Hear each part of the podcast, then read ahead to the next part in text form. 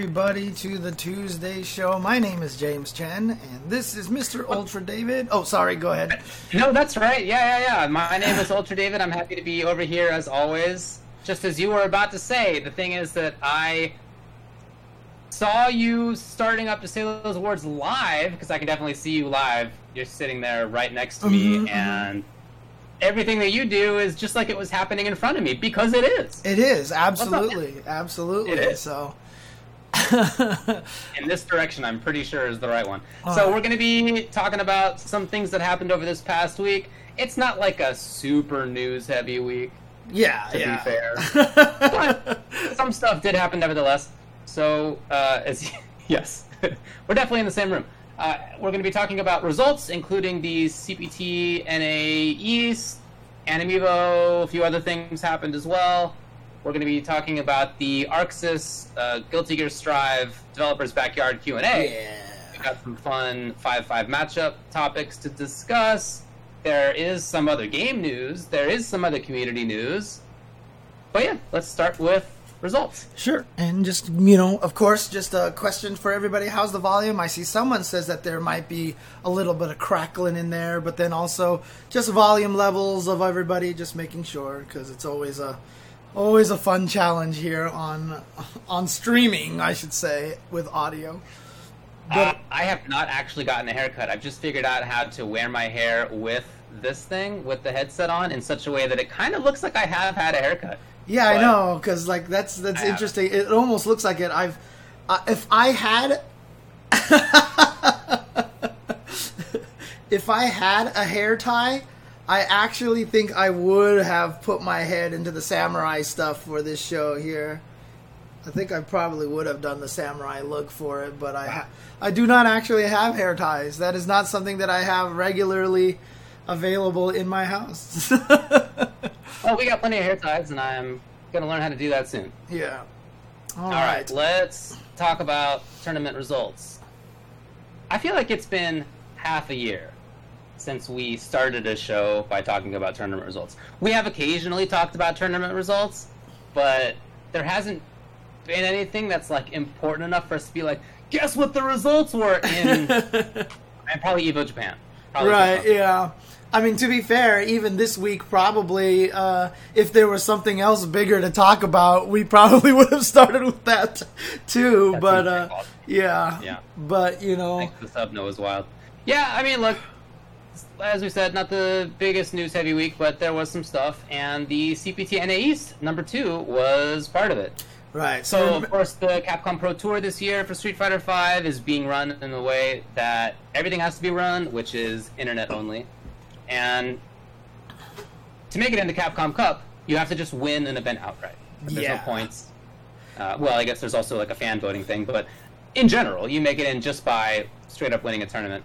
And this one was full of top players. You know who's in the eastern half of Yeah. NA or Street Fighter Five. Like, even as somebody who lives in the West, probably most of the best players are. well not in the anymore not anymore actually because remember a lot of the east coast players have moved to the west Punk- specifically, Punk and Nephew moved here. Yeah, uh huh, exactly. but Yeah, I mean, yeah. keep in mind as well that CPT, NA West, and NA East. There's only the two of them. So this was it for the East Coast guys, right? Like this was it for them. Either they make it in now or they don't. The first one was won by uh, Mandrake, wasn't it? Or It was. yeah, Yep. Mandrake won that one. And so here in uh, CPT NA East 2, this is the last chance for players like uh, uh, like uh, Shine, uh, you know, like uh, Smug, to be able to get into the CPT. So That is for sure.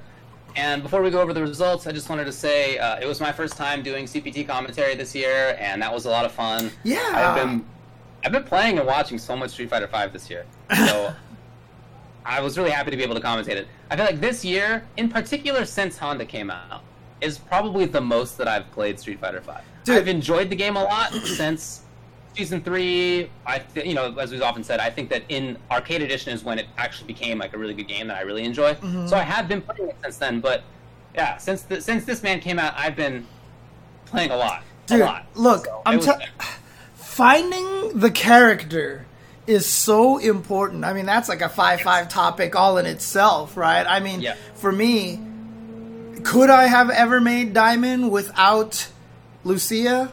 Probably not. I mean, I could have done it with Cammy. It's just that my drive and my interest and my enjoyment was just not high enough to motivate me to get to that point. But I mean, that one uh, season of character releases was like a boon for the both of us. It You know? was. Definitely was. So it was really fun to do Street Fighter commentary again. It In St. been Cola, dude. St. Cola. Also, yeah, St. Cola was on commentary with me, and that was great. It was his first time doing the CPT. He has been commentating things online for the past while. Yeah. But this was his first, uh, well, not just online, but, you know, that's what we've all been doing. Um, it was his first time doing CPT, and so he was nervous. He mentioned to me before we started. You know, I could tell. yeah, yeah. and then course. in our very first match, we were watching it via our individual Street Fighter Five clients. Right, we were all in the lobby, uh, and my client, I could tell, was way behind. Yeah, yeah, yeah. I would yeah. say something, and then he would say something, and it was like ten seconds ahead. right, Five yeah, yeah. ahead. No.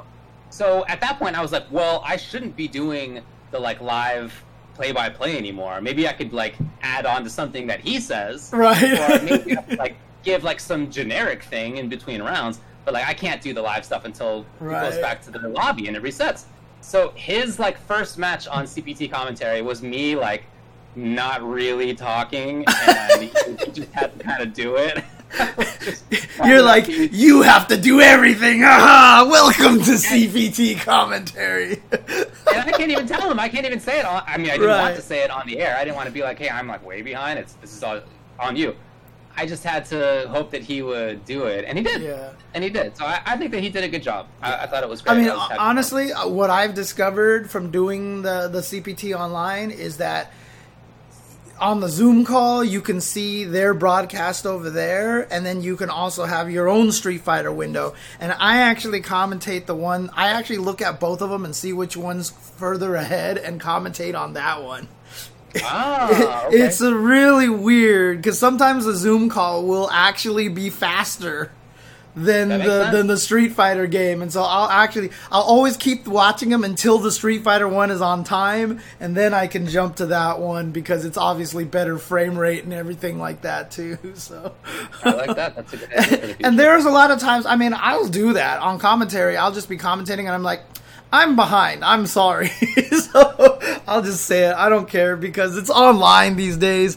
Everybody knows it's kind of a, a cluster, you know, these Well, days. I'm willing to say that I think that there was bad connections online. I mean, Yeah. on uh, commentary, I did say that a couple of times. That I felt there were some matches, especially in the top 16, where I was like, you know, I I didn't I didn't want to let it go. I didn't I didn't want. Everybody knew it was up. Like Right, could yeah, tell yeah, everybody else who knows the game at home is watching, and they could they could also be like, why is it that this one of the best players in the world player did something really really dumb? Right. Why? Why did? Because on their side, I'm sure they got rollbacked. You Yeah. know, so I mentioned it. Yeah, I I, mean- think that it. I, I, I definitely because like the one time Punk was playing against Myers, I was like, these are some very uncharacteristic drops from Punk. Right, I remember you know? that. Yeah. Uh, yeah, it's better to just bring it up. You don't have to be a jerk about it on commentary, but it's better not to ignore it. yeah, in my yeah. view. Okay. All right. So anyway, uh, let's get to the results. If there's something else to say about this, bringing it up. No, go for it. Let's talk about Cool. this. This is All right. exciting. Here's who qualified for the Capcom Cup, along with Mandrake from the East. It was Rise Smug, who played Yeah. primarily Balrog. He played a little bit of G, mostly the boxer. Second place was END Shine, Ibuki, and Juri. In exactly the same place for the purposes of the CPT, CJ Truth with Cammy. Also tied at zero points was Cleo NuckleDu with Guile, G, and Cammy. Tied as well in fifth place were Dan Slip Cammy and Terrence Chun Li. And then tied as well were Crescent Rob TV, Karin, Guile, and Chun, and Brutus with Zangief and Abigail. Uh, tied with second place at seventh place. Yeah, I mean, this is where this format just becomes so brutal. Um, Brutal. brutal because, like, I'm so happy Smug won. I'm I'm just gonna come right out and Yeah. say it. Like I'm so happy that Smug won. But as happy as I am that Smug won, I might be equally as sad that Shine is not in the top, in the CPT mm-hmm. because I have been such a huge fan of Shine for a while now, and especially because you know he also plays the Lucia, so there's a little bit of bias Yeah. there and everything. But also, man's been putting in the work. He's been winning so many of the NLBCs, you know, and doing well. I mean, obviously, IDOM has been a thorn in everybody's side in NLBC, but like.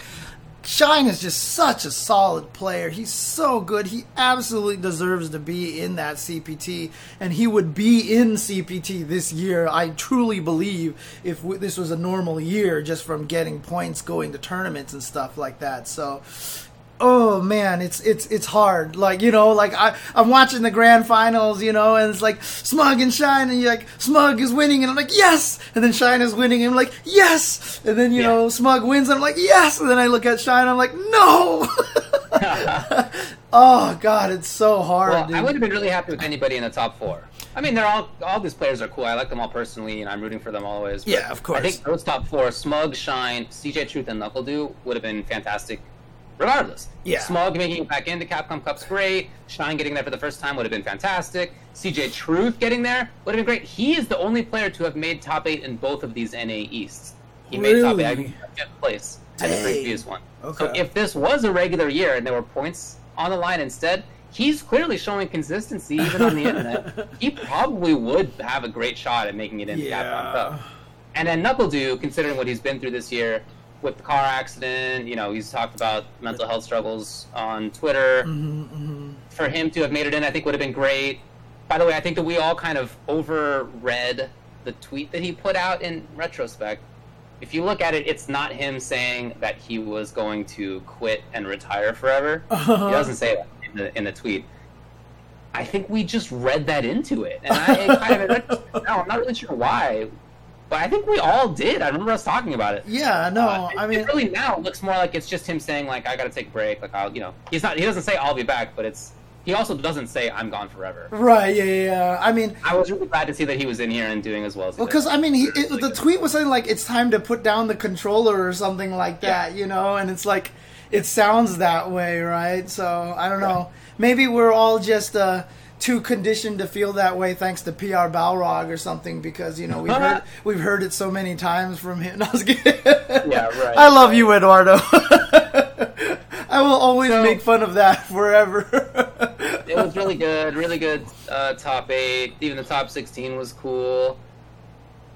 Yeah, it was fun. It was fun. Uh, there were a couple Cammys. There were a couple of guiles. Thought that was interesting. That was of note to me. Yeah. But CJ Truth's like those those two Cammys are so different. CJ Truth is the most fundamentally solid reactionary player.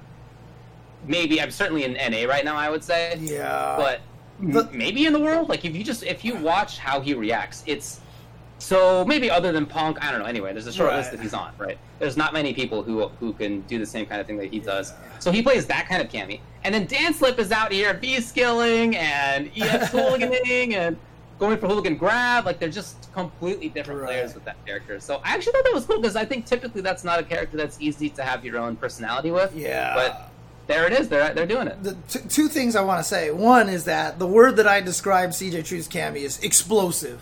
Because that's just how it feels, right? It's just like, let me dive, let me hooligan dive kick. Oh, you jump back, I'll uppercut you, you know? And it's just like, oh my god, you just, things just happen with his, uh, with his Cammy. And it's just, like I said, like every time I see him play Cammy, it feels like every time she hits you, there's explosions on the screen because it's just like it's so Yeah, precise and it's just out of nowhere so many times. So.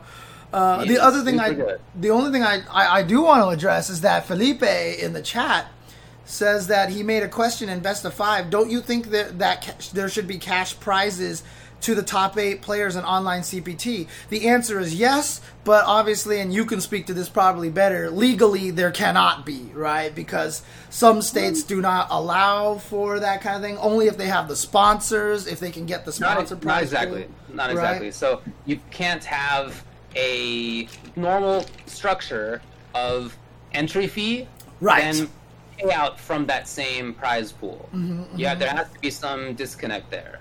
Right. And so if there were to be no pay in, then yeah, you could get a payout because it's not like it's not considered gambling. There's you not there's nothing on the line, right? hmm You could just win or not. So in that case, yeah. But where does that money come from? In that case, you know, Capcom has to front up all that money, or whatever partners they have have to front all that money instead, and that's harder to do, I'm sure, especially at this time. So it would Yeah. be great. It would be great for sure, but it's also, I imagine, not easy to actually make happen. Yeah, exactly. Because I mean, honestly, the I mean, I don't know. Does it feel like the online events? I mean, I saw that the, uh, the this East tournament got up to about like twenty five thousand viewers or something like that, which is Yeah, pretty good for an online event. But I mean, is that comparable to the offline events? I, I can't even remember anymore. You know, like Man, I don't know. You know who knows? It's a time in my life that's so long ago now. right? I, I, mean, think I think offline ones got a lot more than that. yeah, I'm pretty sure. So so Who even knows at this point? it's hard to say like hey sponsor this event for look at this considerably smaller amount of viewers you know kind of thing Yeah. so uh Yeah. big offline is up around 60 to 70,000 yeah that makes sense That I think that's sense. pretty rare, but that, that does happen sometimes for sure. yeah so it's kind of Uh, it's it's a little bit tough it's it's tough to get that kind of prize money for the situation It is so tough. By the way, Horsewax, I agree. CJ did remind me of Xiaohai as well. Ah that's yeah that's a good call prime Xiaohai yeah yeah yeah That's a great analogy. I thought this was interesting. Uh, I know you're not a big fan, but every once in a while, Event Hubs will do like a combination of uh, which characters made it in top 64 of whichever oh tournament. yeah okay okay And I did that for this one. And with 350 entrants in there, the top 64 character usage stats, Akuma was first with five. That's Huh. maybe not a big surprise. But then second places tied were Cammy and Chun Li, and Zangief and Dhalsim. I mean That, look those were tied for second with four, and then th- uh, the third place tied for third place with three each were Urian, okay, then Sagat, Vega, Ed, and Honda. I mean, look, Akuma, everyone agrees is a pretty S tier character, and then you see the the second tied spot: Zangief, Chun Li, Cammy, Dhalsim. Clearly, all very A tier characters here as well. You know, high A tier, maybe S minus characters. We've seen the ja- maybe. we've seen the Japanese tier list: Zangief, Dhalsim. They're always up Yep. there, man.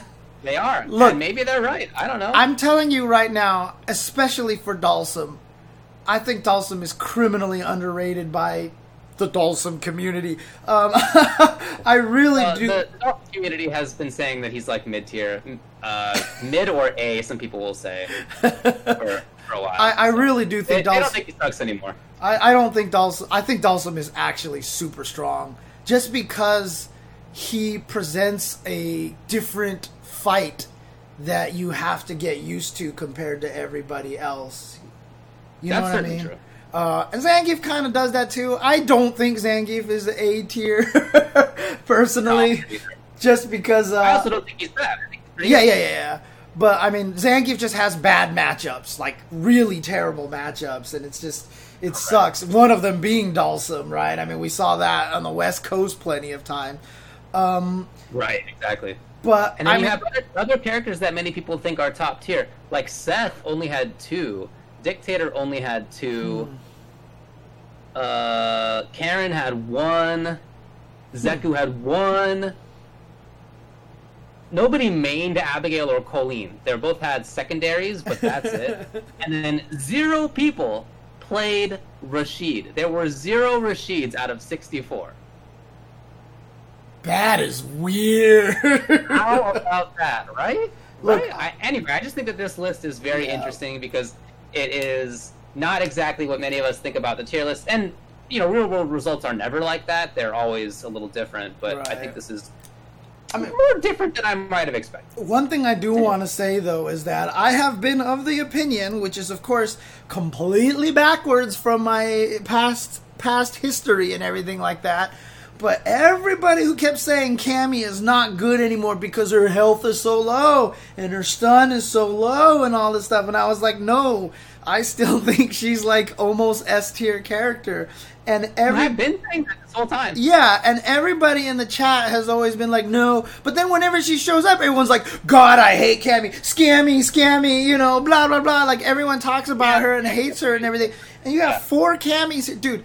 I still think this character is potentially like top five, if not like six or seven or something like that. So I, Yeah, she's so good. I because she, like I said, when she gets you in the corner, it doesn't matter who you are anymore. You are the same character, and she will kill you no matter what. I mean, it's kind of true for a lot of characters, but I feel like Cammy in particular, just because of her walk speed and the changing of her jump arcs and just having a DP and all this other stuff. I think she's so good. Oh man. I agree with you. By the way, people asking in the chat, there were two fangs in top 64. Nice, nice. I mean, there All were right, there you go. two two Balrogs. One of them won. Yeah, one one winner. yeah, but I mean, here's the thing, right? I mean, the one thing that you kind of have to look at this list, though, that that that that's kind of telling, though, is that outside of Cammy, probably, but like all the characters kind of up there are kind of fun characters to use. You know, I agree. I Sagat, like, even though Sagat isn't good, people just like playing him. There's just something satisfying about Sagat getting these Kara uppercuts and stuff, and Vegas and Urian mix ups, and Honda just, Yeah. you know, handsing and butt slamming people all day. Uh, Dhalsim, you know, the Dhalsim players love it when. Like, Dhalsim is one of those characters that when you get the thing that you want to do with Dhalsim, the adrenaline starts flowing. You know, it's yeah, just. super fun like that.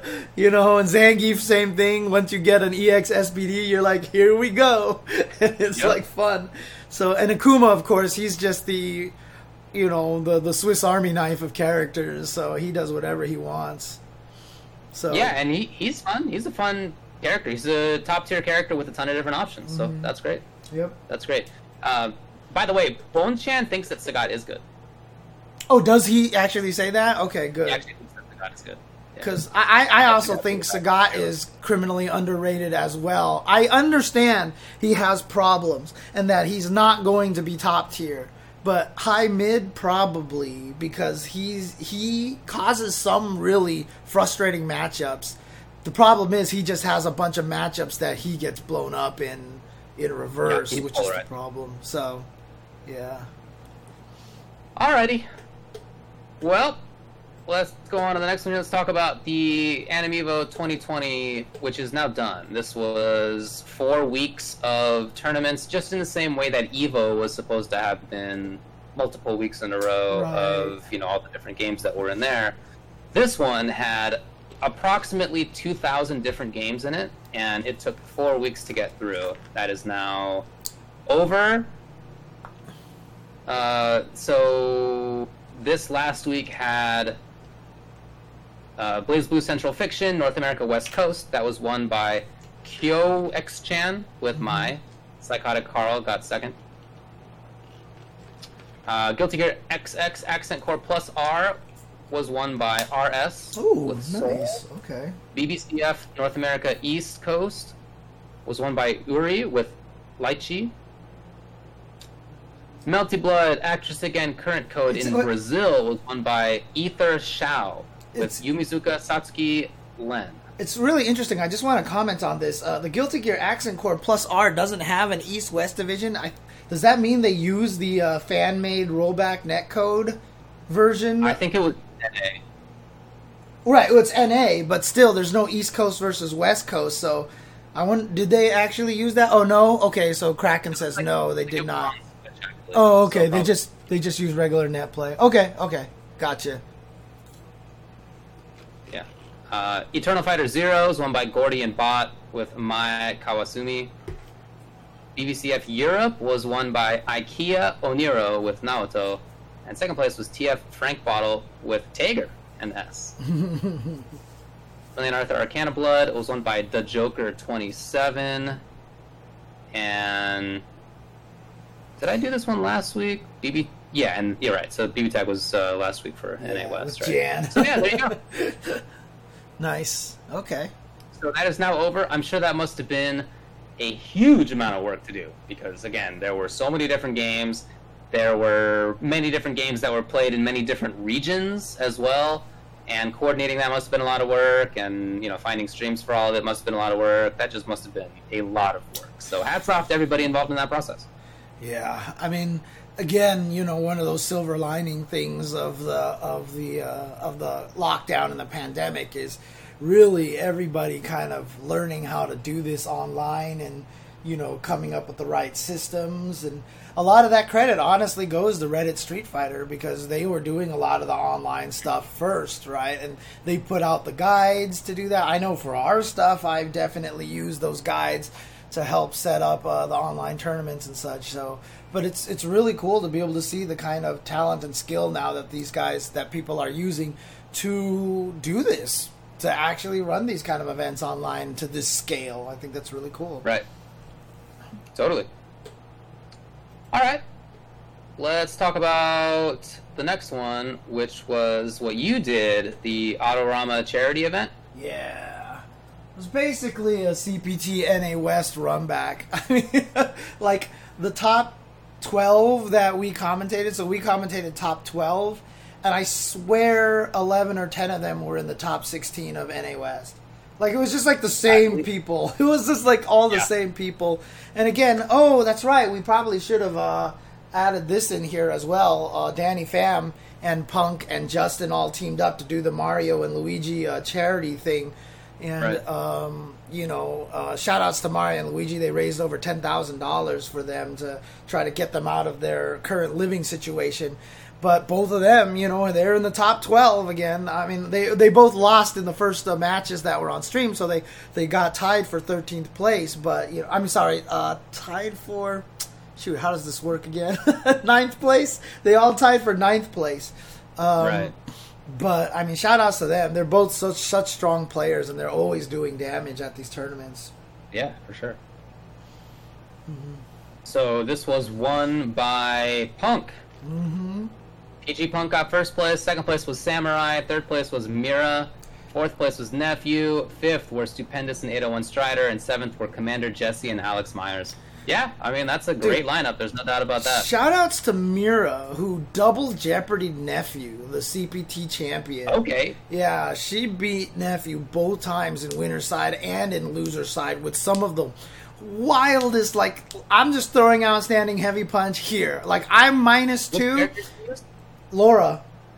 Hmm? Yeah, so she would just uh, throw outstanding heavy punches when she was like minus two or whatever, and they would crush counter and like all this stuff was going nuts.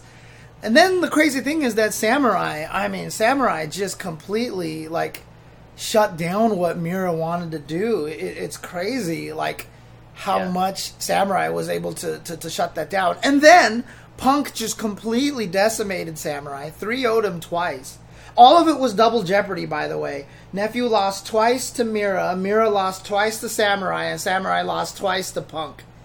And uh, it's crazy because people want to talk about that Punk Samurai rivalry, but you know, I know Punk is trash talking in the past, but you know, he definitely seems like he has the leg up on this, and not going to be much of a rivalry if Samurai can't avoid getting 3 0'd by uh, Punk's Seth. It was Seth that he uh, that Punk used for the majority of the tournament. That's who Punk should play. I know Punk's been playing that character a lot. And, and online, I think Seth is the pick. Yeah, I think that Seth is better than Karin anyway. But I especially think that if you are trying to play the reactive style, it's really hard online. Mm. And Punk, we saw CJ Truth do it. They have both gotten good results with doing that. But if you can avoid needing to do that, like, play Seth. I think he's so strong. That's actually a really good call just for the environment right now. Like if we were Yeah. all offline, you could definitely be like, "Yeah, go ahead and play your Karin." But online right now, we are in a situation where you know you might want to avoid having to hit confirm crouching medium kicks and such. So I definitely think so. But it does seem like there is a dis. There, there's a separation between Punk and Samurai and everybody else on the West Coast. Well, like nephew, maybe right there. Yeah, no, no, no. I say the three best on the West Coast right now are Punk, Nephew, and Samurai. I, I really yeah, do believe probably, that. That's probably it. That's mm. probably it. And, but and, it is really, really cool to see Mira up here. She's super strong. Yeah. By the way, uh, interesting statistic from Big Four Lil as well in the in the in the CPT East. Same thing. Smug double jeopardy Shine, Shine double jeopardy CJ, and CJ double jeopardy Do. right, right. I didn't think about that. Huh. so it happened in both Weird. of these tournaments. That's crazy, That's dude. Weird. But I mean, honestly, shout outs to Adorama. I mean, it was a it was a it was a charity stream, so everything in Matcherino that was raised went to uh, students in like New York just to help them the the, the lesser fortunate students for uh, you know getting you know good proper equipment to do social distancing learning for school and stuff like that. And then there are prizes that, you know, because Adorama apparently has a bunch of stuff. Like during our broadcast, they got a million subscribers to their YouTube. They hit a million subscribers, which they've been putting on stuff for a long time for fighting game events, and people seemed excited that they're finally dipping into the fighting game community. Punk won a $3,000 laptop, dude. Like, Wow. he won a three thousand dollar laptop, and I was just like, "What do the commentators get, man? uh, I need a new computer, damn it." you know, I mean, it was pretty nice. The, the, the guys got hooked up. Yeah. They didn't get money, but they got a lot of good equipment, so that's actually super good. So that's really cool. Yeah. Okay. Okay. Well, there was also this other event that I was a part of, which was the the Boys. No, hold on, I already got it wrong. Amazon original, The Boys, Prime Video, Somebody's versus Nobody's in association with Evil Geniuses. Mm-hmm. Uh, this was, again, I mentioned it last week. Wednesday was the Sonic Fox Kumite. There were eight players who had made it through into top eight in a normal double elimination tournament in Mortal Kombat 11, and then each of those eight players got to play against Fox. And if they beat Fox, then they got an extra 250. Nice and I had originally thought that like maybe one or two people would beat Fox, and instead four of them beat Fox. Kerbalicious, The Mighty Unjust, OD Full Auto, and Combat all beat Sonic Fox. Nice. Okay. And Fox, you know Fox. So they decided to pick like random characters, almost, almost. Oh, Not quite oh, random, okay. but like let's have a character exhibition for some of those. That's at least what they said afterward when it was four and four. I'm not sure. That, like it's hard to know what's like what is actually real here, but um, maybe they were just going to go for a character exhibition, and you know they lost, uh, whatever. But definitely Fox wanted to beat Jukes and Combat and Samij is what they said, and Combat busted Fox three to one. It was a bust up. Like honestly, yeah. it was a blow up. I mean, I, and I'm, I'm... at the end, Fox like we were interviewing them and Fox said that Combat may be the best Mortal Kombat player in the world right now. Okay, so I thought that was cool. I mean, I'm just sad because I'm looking at Samij here with the 03, and it's like, ah. Samij got more, like the most busted. Samij was the only player to not take a game versus Sonic Fox. Oh, sucks. but that's really cool. I'm glad that you know that some people were able to beat him, and you know, although obviously Sonic Fox going 8 and 0 would be a great story, I'm glad to see that they, you know, actually did lose a couple of games to, to, to get some rewards for some of the other people there. Definitely, yeah. And as Polaclaw says, yeah, Combat was the only one who actually blew up the Joker, right? So mm-hmm. Fox used other characters, like I said, a bunch of other characters. Fox, uh, like Jukes actually did fine it was three to two. It wasn't like some blow up when Fox beat Jukes, but um, but yeah, Fox's main stuff is the Joker for sure, and Combat's Johnny just ate it up. So mm. shout out to Combat, yeah. he's pretty good. Nice. Still a kid. I don't think he's 18 yet. I think he's still like 16 or 17. you know, that was always one of the funniest things was that uh, when we were doing the Bud Light Beer League, uh, Linkors entered uh, the tournament on the first East Coast one made top eight and then was DQ'd uh, out of the tournament because the tournament was uh, 21 and older, and we discovered that Linkors was 20, and I was like, "What?" Linkors is 20. Linkors is 20. In fact, I think he He's just a mature looking fellow. he just turned 21 like maybe either today or like 2 days ago or yesterday or something because everyone was joking that he could only qualify in August, you know, the end of August. but like Wow. everybody in the streams and everything were like he's 20? What?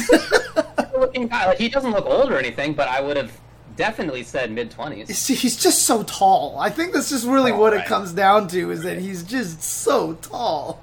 But yeah, I mean that would be the same thing that happens. I mean, technically, well, okay, I guess you have to be 18 to play the game, right? For Mortal Kombat. So technically isn't he Yeah. not allowed to play the game? His parents have to sign a, a, uh guardian agreement. Really? Yeah, they actually did. his parents are probably like you uh, we have to sign this document so that our son can win lots of money and for a violent game where do i sign yeah. well, they definitely have. And not only that, but like he's traveled really far to do it, so you Yeah. know, they must be cool about it. that's awesome dude i mean if i were his parents i'd be super cool with it too best player in the world potentially oh man Yeah. that's awesome So those are the results. Had some good stuff this week. I mean, he's probably not even old enough to be allowed to watch the boys, right? Right? Yeah, yeah, yeah. oh man! Boys is good. All it was a fun event. It was a fun event. You know, we definitely chilled a little bit, but it was done in a fun way. I thought. So That's I thought cool. That was That's cool. I mean, look, little exhibitions like that, these kind of things like that are really cool, especially during these Yeah. lockdown periods. Just to have these exhibitions and these fun events so that we can, you know, just watch people have a good time playing fighting games. It's just been so nice for our community, you know. for sure. Okay. Alrighty. Well, that's it. Do you want to move on to the next thing? Yeah, let's let's go to the next topic here.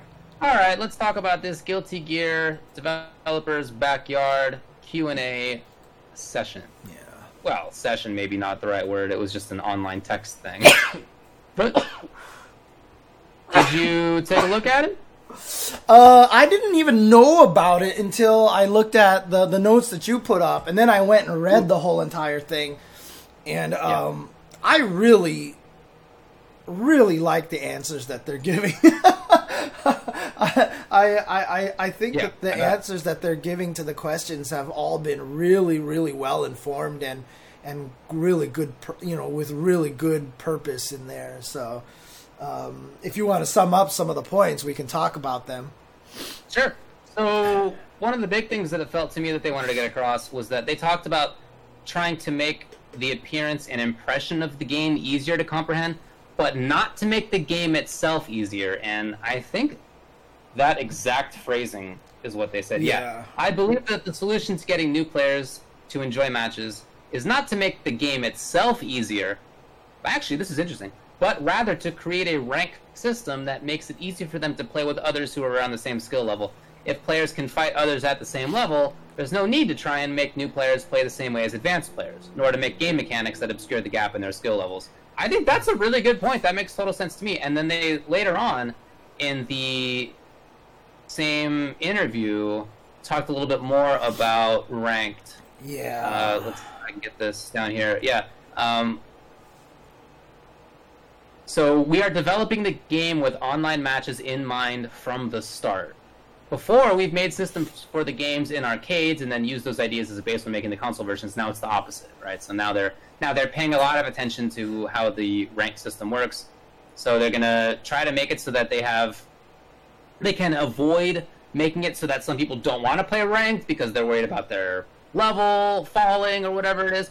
And he thinks that having multiple online modes splits the player base, making it more difficult for mm. beginners to match people with their skill level. So they're just really thinking hard about how to make the online experience better. They're obviously putting in rollback netcode as well, as we've discussed for quite a while now. So they really are thinking about that side of things. Yeah, and again, these answers are music to my ears because I have often said that online ranked is the most miserable experience in in like all of video gaming practically. Fi- like f- trying to rank up in fighting games is just it's so hard to do. Like it's masochistic in a lot of ways. And I even said when we tried the beta with the floor system and all that stuff and the weird little pixel icons and all that stuff running around that I loved all of the ideas and intentions behind it. I was able to see what they were trying to do and I said that they just implemented it very poorly. like right. the implementation of it was just awful. But what they were trying to do, and I reflected that in my survey that I filled out afterwards. I was like, look, I get what you guys are trying to do, and I'm on board with all this stuff, but you know, you have to think of it this way and you have to consider these kind of things. I love what they're trying to do, and I could see that. The lobby system humanizes your opponents a little bit more. It makes it look more like you're mm-hmm. going up and playing against somebody. You know, there's like I don't know. There's just there's there's more to it, and it's I think they're trying to create more of like a community kind of thing. You know, uh, I typed in a bunch of suggestions on how to do that without hurting the ranked kind of concept and stuff. So I love reading that because I've long yeah. believed that ranked in fighting games is just awful experience. It's just it's miserable. You know, you lose points, and that's all you do is just watch yourself losing points all day and this actually I think is really cool. I'm I'm excited to see what they can come up with. The idea of the way that they have the lobby set up, I know can be cool because I've played them's fighting herds. Yeah, and exactly. yeah, they has that same kind of idea. Mm-hmm. It's just done really well. And they even have a little like mini game that you can play in the in the lobby mm-hmm. if you like mm-hmm. walk outside. Mm-hmm. I really like that. It was fun. I got to make how my little dude looked. Like it was great. It was super fun. Yeah, and you so, know, and, and, and you I, know, I'm, I'm definitely down with that idea as well. Yeah. To be fair, it was it was a miserable experience, and it's funny because you know they actually even admitted that they did not realize that if seven people stand on top of each other, that all the requests would go wrong and stuff like that and all that did was just make me laugh because as a QA person who's worked in software, you know, it's just like, you know, whenever you're in a test environment and you know how something's supposed to work, sometimes your brain just doesn't process that this could happen.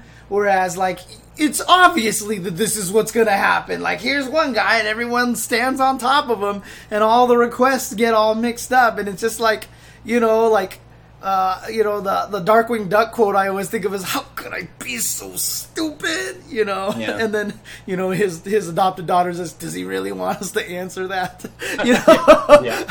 I mean, like seriously, like that's kind of one of those QA responses. You're just like, God, like how did we not test this? Because I'm sure when they were testing it, they're like, "Oh, look, these people are trying to request, so I'll jump over and find someone else who's not trying to." Like instead of like, let's pile nine people on top of each other and see what happens and so, like, yep. I, go ahead. Oh, I was just gonna say, yeah, I agree. Oh yeah, okay, okay, yeah. So you know, uh, I like what they're trying to do.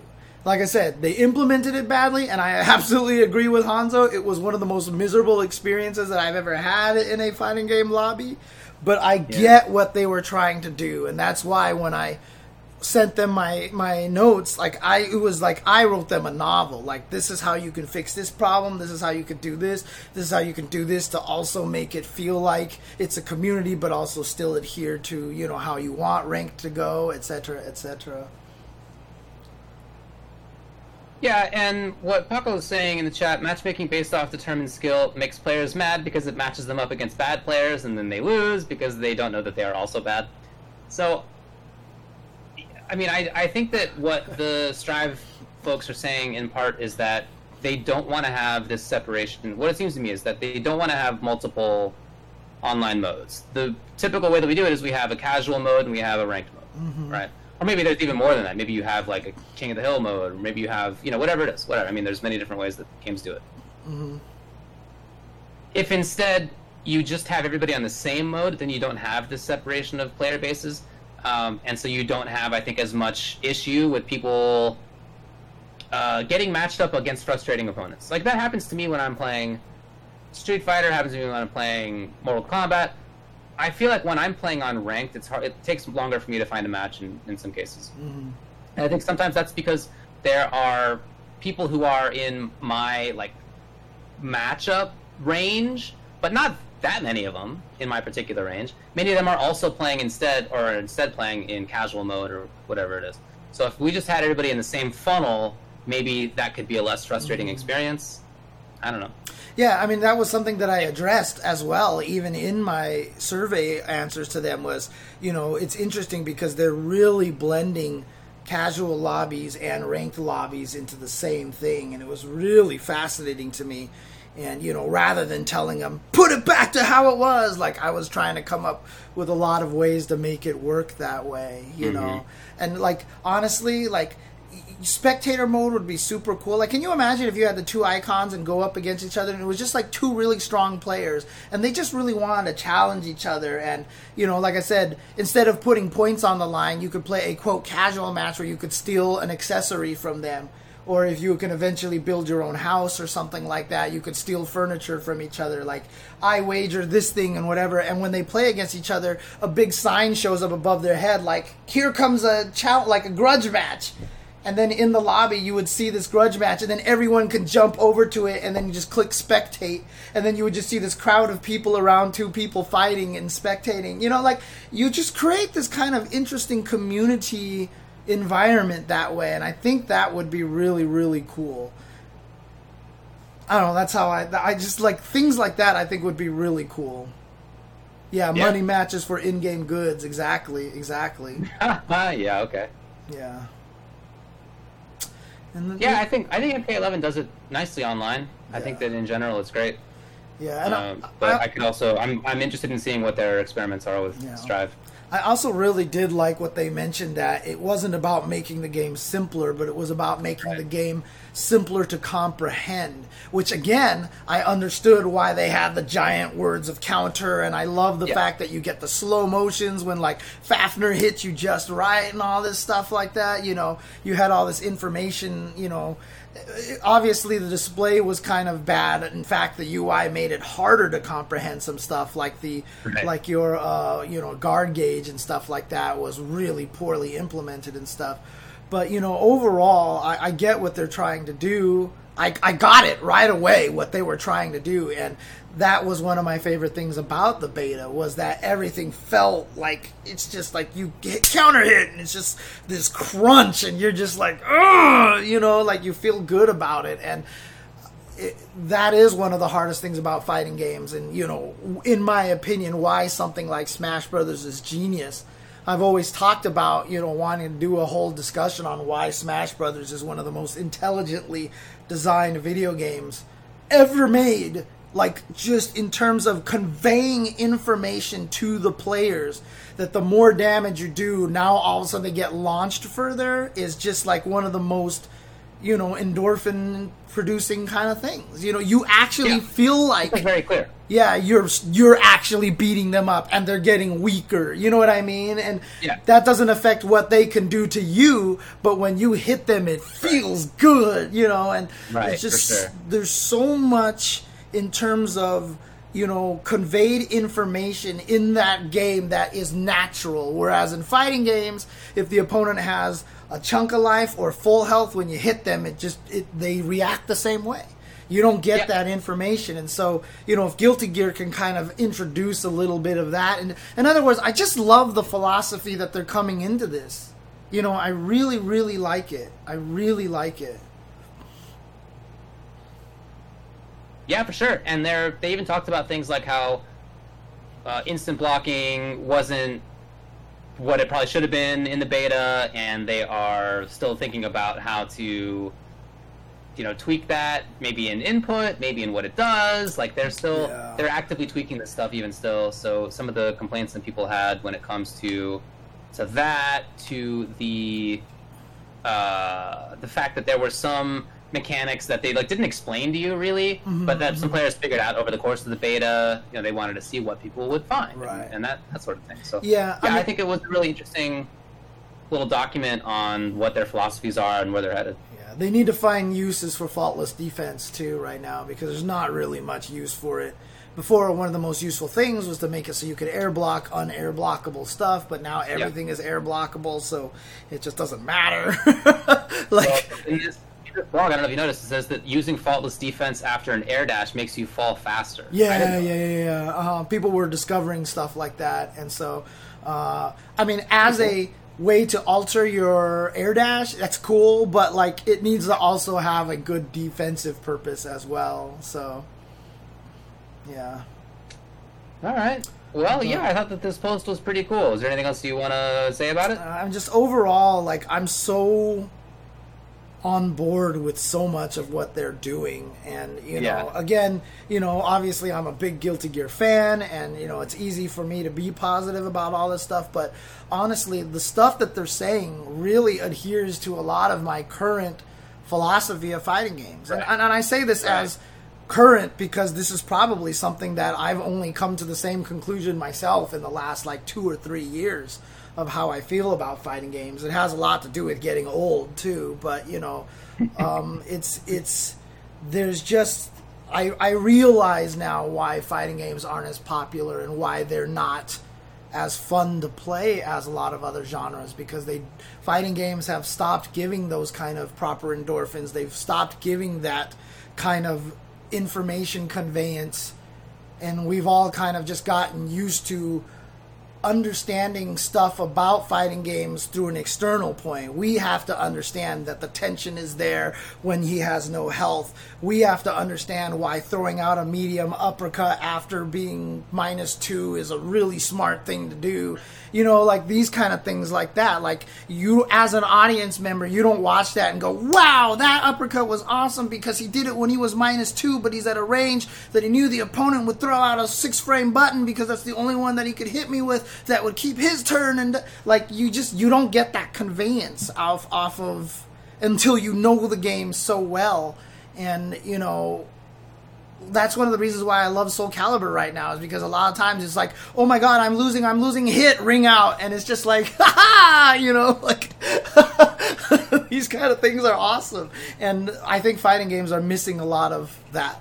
I think it, they really are missing a lot of that, and again, you know, for top players, they don't need that because they'll understand it but it's really about the casuals. It's really about getting the, the conveyance for the audience, in my opinion. So, and the yeah, I just don't know what they want. I mean, I'm I'm too disconnected from it, and I know that I'm I'm too inside of fighting games to I think like really have a great vantage right. point of what somebody who's not super inside fighting games thinks about fighting games. Right. I'm just it's hard. Yeah. I'm like there's too much fighting games around me for me to think about not fighting games. Yeah. So I mean, I, yeah, I I, I, I, I get. Know. I think like there are other games that are super complex and just don't have. I don't. When I watch League of Legends or Dota, I don't know what's going. I have no idea. Right now, I don't know what the character does. I don't know why they did that. I have no idea. Just no, no clue at all. Right, exactly. But if that's super popular, even still. I don't know. Uh, that's just more because the game helps you from the playing standpoint again as well. And that's the thing about fighting games, though. Fighting games are supposed to have the advantage that you know what's going on a lot clearer visually because all the information is on screen. But it actually turns out to be one of the more more kind of obtuse kind of things out there, which is uh, which is the frustrating part for me because it's a lot of those other games, their appeal comes from the fact that as a beginner, when you play it, you can kind of enjoy it.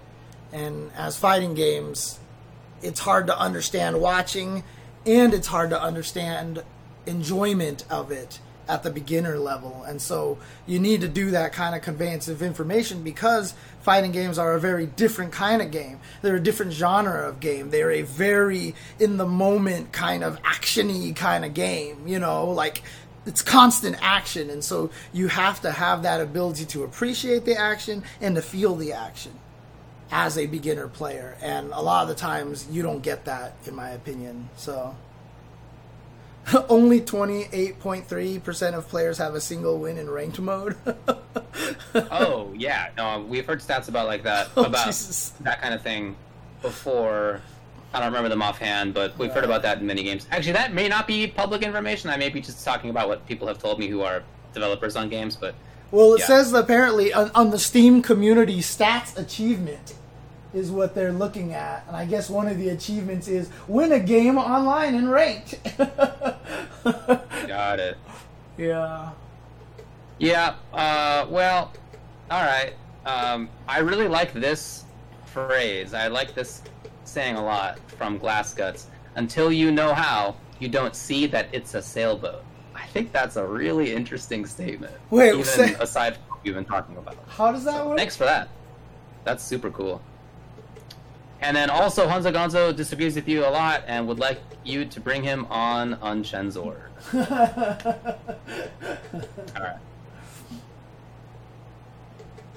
By the way, everybody yelled at you on the YouTube comments for your rant about the 3D games not being good. Yeah, that's because they don't understand that I'm right. That's why. It's actually kind of so much. it's kind of crazy how much of a genius I am about all this stuff and that everybody is just a sheep out there that they don't understand that 3D gaming is so flawed in in so many different ways. I mean, if I actually have the chance to I ex- don't know what I was thinking about bringing this back up. This was a bad idea. I mean, honestly, if I explain it right, everybody would be like, "You know what? Oh shit, he's absolutely right." Like, I mean, that's exactly what happened. It's just everybody is stuck in this really terrible mindset that they have that they're kind of drinking the juice right now, and then once I explain how bad it really is, people will be like, "Oh shit, I can't believe Well- he's such a genius." You know. You know what they say? Until you know how, you don't know that it's a sailboat. so, anyway, you want to take a break? Sure. Right. Uh, be right back, guys. Be right back. All right, it's going. You don't get the sailboat then? Uh, not really. That's what Kaiser Freak says. Oh, you don't either? Um, okay, well, my understanding of it is just that if you see a contraption out there on the water and you have no idea what it is, you don't know that it's a sailboat until you have learned already that it's a sailboat. It's, it's some indeterminate thing. Could be anything. Right. Once you learn about it, it becomes to you this useful thing. It's a sailboat. It can go on the water. It can get me from place A to B. I don't need an engine for it. It's it wind powered. Like there's a lot of stuff that you then learn about it, but you didn't know that at first. I think that's a cool statement. It's a cool phrasing of that idea. Yeah.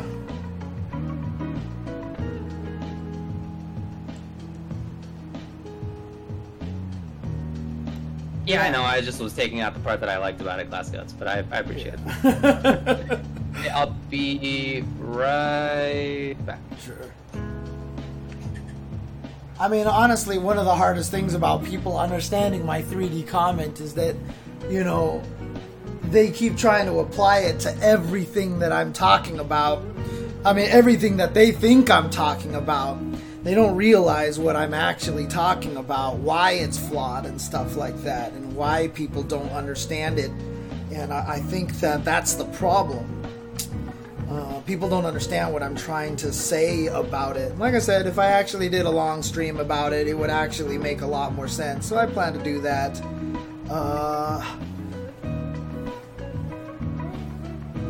and you know that's that's also part and parcel of the problem uh, of 3D games too. Uh, I mean, most genius is misunderstood, King Vasuki, until people realize it, right? That's just the thing. Almost all genius is under misunderstood until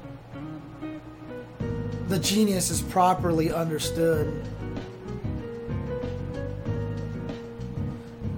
Yeah. Sinstormer has a, has is on the right track. 3D on a 2D screen will always be flawed.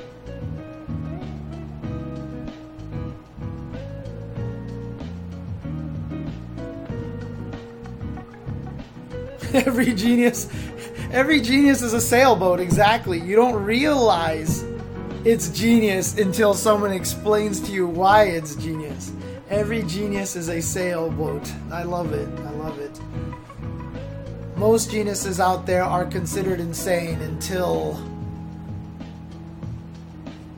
until people realize that it is genius I don't think that's true. trust me, people will understand. In the future, there will be the James Theor- James Chen theorem of 3D gaming, and everybody will read it and be like, God, how did people not see this for the first like 12 or 15 years of 3D gaming? If they realized this early on, then they probably wouldn't have sucked as bad as they did, you know, for so long, or been as bland as they are. 12 or 13, dude. It's 25 years. Yeah, you're right. 25 years. There you go. it cracks me up your your like perception of time is is so off. yeah. And I'm getting there myself. Like I see myself getting into that much more often now too. Oh man. It's, right, not, well, it's not even just fighting games either, right? I'm not even talking about fighting games. I'm just talking about attack, attack, dodge, attack, attack, dodge, attack, attack, dodge. it's like it's just so. Ugh, God. Mm. What gameplay. Man. Amazing gameplay. All right, let's All right. come back. All right, welcome back to the Tuesday show. Welcome back. Let's go. We're going to the- get now to the 5 5 matchup series in which we discuss various fighting game topics of interest, as some proposed by viewers and some by us. The ones by us, we're going to start out with here. Are 3D Did you- video games bad or no? I'm just kidding.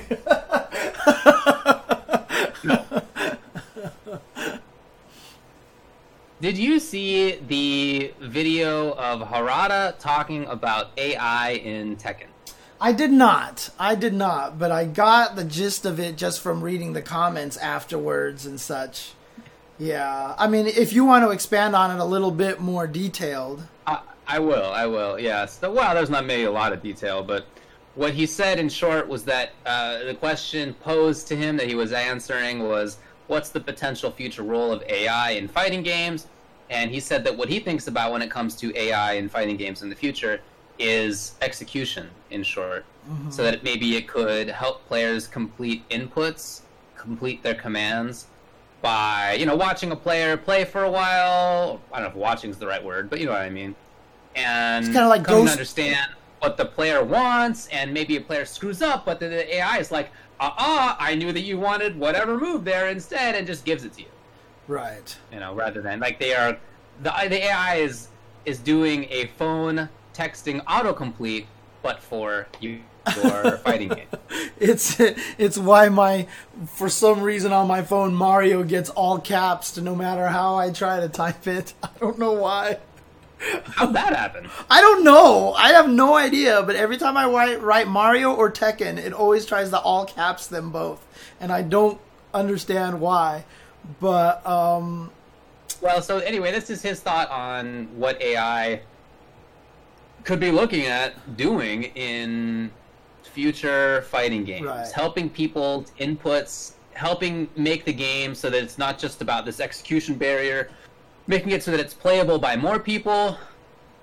Uh, you know, making it so that games are not just hiding strong things behind difficult execution. What do you think about this? uh, terrible.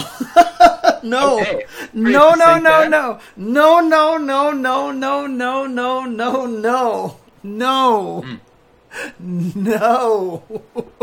worst idea ever. Like seriously, one of the worst ideas that I've ever heard. Because you know me, that human error is one of my favorite aspects of fighting games. Like that, the pressure to do the correct thing to perform, to let the combo actually be done, and you know, actually getting your instant air dashes when you need it is what everything about competition is. Like I said, if if we created a fighting game where as soon as you hit someone, the game froze and a menu popped up and you're like, I want to spend this much meter and maximize my damage, and then it does it for you, and it knows what the maximized damage combo is for you. This is the most boring video game I've ever seen in my entire life. Like the whole point is that they could drop the combo. When you see someone do something like with Necalli and then they activate the super and you're like, did he do that too early? Oh my god, is he gonna go under him? And then he goes under him and then he misses and then he loses because of that that breeds the and that breeds the you know the the the that creates the like oh my god what's gonna happen like oh he's gonna win this as long as he doesn't drop this combo you know like that's when you shoot the three pointer at the buzzer and that ball flying in the air lasts like five times longer than every other jump shot that you've ever watched that yeah. breeds that kind of anticipation, that kind of heightened sense. And then when the result happens, that's the cathartic release, right? If I was trying to do an electric wind and just because I've done it 95% of the time, the one, the 5% of the time that I miss it, the AI is like, no, you, you were pretty good at this before. Let's make you do this. I think just ruins everything about fighting games. Everything about fighting games. So when I listened to this, the first thing that I thought was this could only have come from developer of a game with Electric Wind Godfist. He's trying to find some way to make their move that they have tied to unreasonable execution barriers for 50 years not just be tied to five people on Earth being able to do it. Yep. That was my feeling. I was like, you are you are desperately looking for a way for this to actually be usable. Yeah, um, especially with all not, the like, I, I don't care. About, I don't care about the idea of a electric wind godfist. I mean, I know that some people do. For me, it doesn't matter. So I think that he's trying to find some way to do that. This sounds bad for Tekken. It sounds bad for most fighting games out there. I do think it could be pretty cool if a game was designed from the ground up to like not need to worry about execution at all. That would be obviously quite mm-hmm. a different mm-hmm. game it, it totally different story. Maybe you would just call it Rising Thunder or something. But right. I think that that could that could be cool. I'm I'm on board with the idea of that. But as far as a game like the current fighting games that are out there, yeah, I'm not into it. And and I definitely see what you mean about execution creating this sort of tension that you don't necessarily know what's going to happen. Right. For sure. And as a viewer, as a commentator, that tension is something that is great. You know, that's a big part of what some hype moments are about. But I can imagine a game that's designed where you don't necessarily need that. Maybe something else is highlighted instead. So I'm not opposed to it when it comes to that. I just think that for the games that we currently have, like maybe just just change the input of Electric Wind Godfist, just like make it more lenient so more people can do it. If that's like if you are struggling so much that you're like, what if we bring in machine learning AI so that people can ah, finally do this video game move after 30 years? Maybe just make it a little easier. I don't know. And you know, like, again, I don't care about it. If it's something that you care about, that's fine. But for me, it doesn't matter. If he himself, as the developer of the game, is trying to find a way to make it usable, it seems like that would be the first step rather than this long future of what about. Well, machine learning AI watching you play over time, and it would be it would be hard to make practical anyway, in the sense that could you just like pop up over to your buddy's house and play their Tekken? Because their Tekken doesn't know you. It doesn't know how your execution is. Well, It doesn't know your weird little right. foibles. Everybody has a very different execution, right? It doesn't know what you typically do, and so will it be there to save you when you screw up in a way that you typically screw up, but you're your friend's machine doesn't know that you typically screw up, right?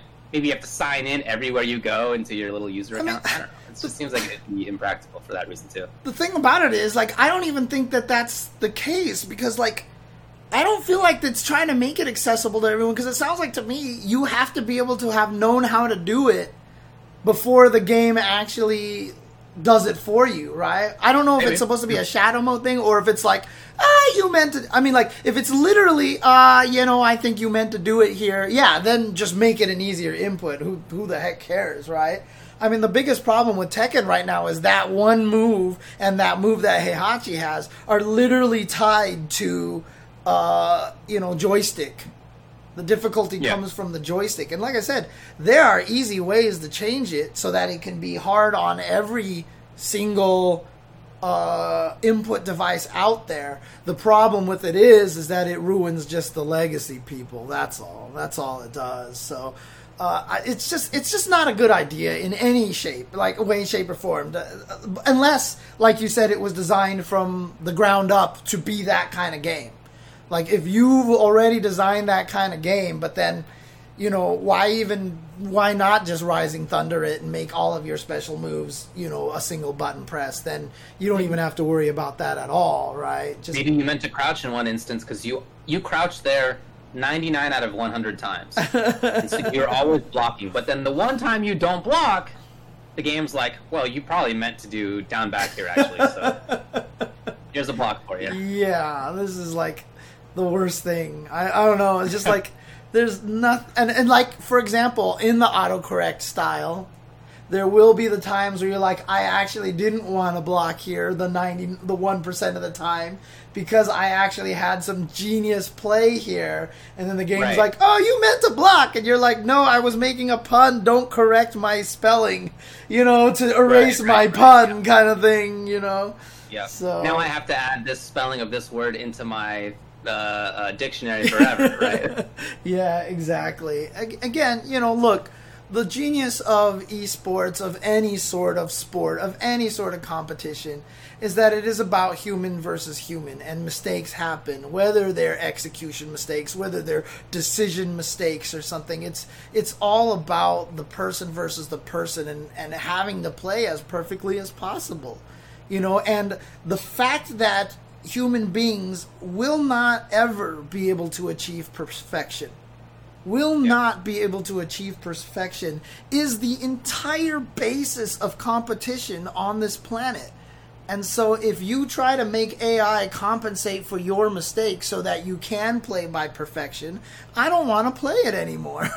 I don't want to see people always making the right decision. I don't want to see people always executing their combos. I don't want to see people making 100% of the baskets that they the, that they throw up. I don't want to see people batting 100% of the balls that are thrown at them. You know, like you just that the whole point is that competition is supposed to be hard, right? I mean, like I said, everything becomes a competition. Pizza folding boxes, pizza tossing, cup stacking, everything becomes a competition because of the difficulty, not because of the ease. yeah. And we've talked about this in the past. I think we're both on board with the idea of accessibility, and especially for some games, again, the idea of like a Rising Thunder where you just don't need to do complex inputs. That's cool. I think that's totally fine. Mm-hmm. Uh, I'm I've been on board with the sort of slight easing of execution in general. You go back to like Super Turbo, and the requirements for a Dragon Punch are quite severe. Yeah. Same in Third Strike. It, it, it didn't need to be like that, right? In my view, like that's not something that actually adds interesting stuff to the game, really. But yeah, the idea to me of accessibility is great. That said, when it comes to traditional fighting games, I like the idea of having some barrier, even as somebody who for many years struggled with like accessibility issues. To be honest, mm-hmm. uh, I still I still get why that's something that people find interesting yeah. for sure. Terrible idea. maybe uh, maybe thinking about something else when it comes to AI. I don't know. Yeah. All right, all right. Let's move on let's talk about the viewer's choice. Sure. For 5 5 matchup.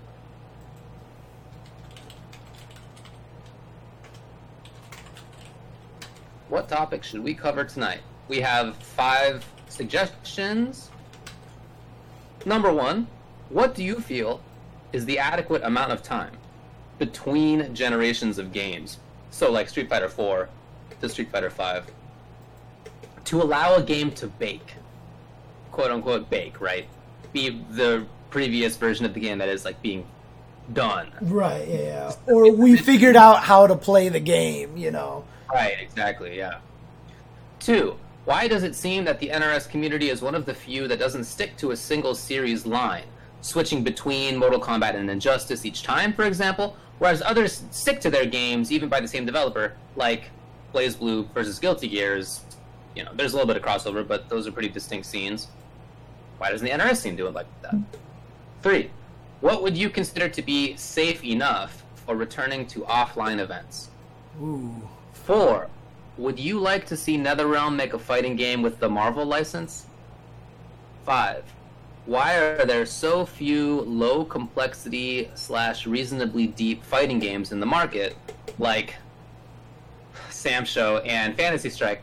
Is this an undeserved an underserved niche, or is there not enough demand? So those are the topics suggested for today. The winner is number five. Why are there so few low complexity slash reasonably deep fighting games in the market? E.g., Sam Show and Fantasy Strike. Is this an underserved niche or is there not enough demand? That was not the one I was expecting to win.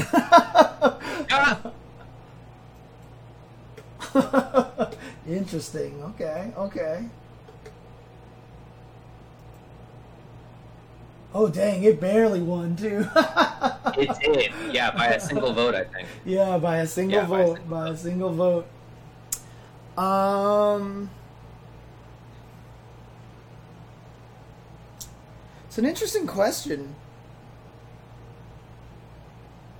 I mean, I feel like I don't know if it's necessarily underserved niche or if there's not a like there's too few of them because I feel like Granblue kind of feels into this, you know, as well. They've got both options of being able to use single special move buttons. They've got a block button and things like this, and so I don't feel like this is necessarily an underserved niche. Uh, I feel like uh, when you look at the grand scheme of things, like Street Fighter, uh, there's it's just it runs the whole gamut. I think that it actually does a good job running the whole entire kind of rainbow of of uh, complexity, I guess. So, yeah, I mean, I was I, I was about to say that I think Street Fighter Five isn't particularly complex either, right? Like the inputs in that game are very straightforward. It's just a lot of frame data knowledge barrier kind of thing, but you know, it is a uh, low complexity high, deep, uh, re- reasonably deep fighting game. So I just I don't think that that's actually the case. Hmm. I feel like uh, we I feel like that market is actually served pretty decently. So. Uh, yeah, I guess that's what I'll say. Ooh, I took a lot of, took a big bite of that salmon just now. as far as the idea of low complexity slash reasonably deep fighting games in the market, I don't think that Street Fighter Five fits that bill. I think that this is really intended to be on the lower end of things. Right. I think that's what this this question is referencing. Um, I think these games are very simple and very boring. You guys know my opinion, right? Um, on on these two games, uh, I think these are probably the two worst fighting games of the past ten years for me. Um, so I don't know that I have like a great. I don't. I clearly don't see the interest. Right. That's very obvious. Right. So I'm not the person who should be telling you that I think that it's underserved or not, or that there's not enough demand. I, I don't know. I, it's not something I pay attention to. I'm just I'm removed to the extent that I can be from that stuff. Uh, so I don't know. I don't know what to say.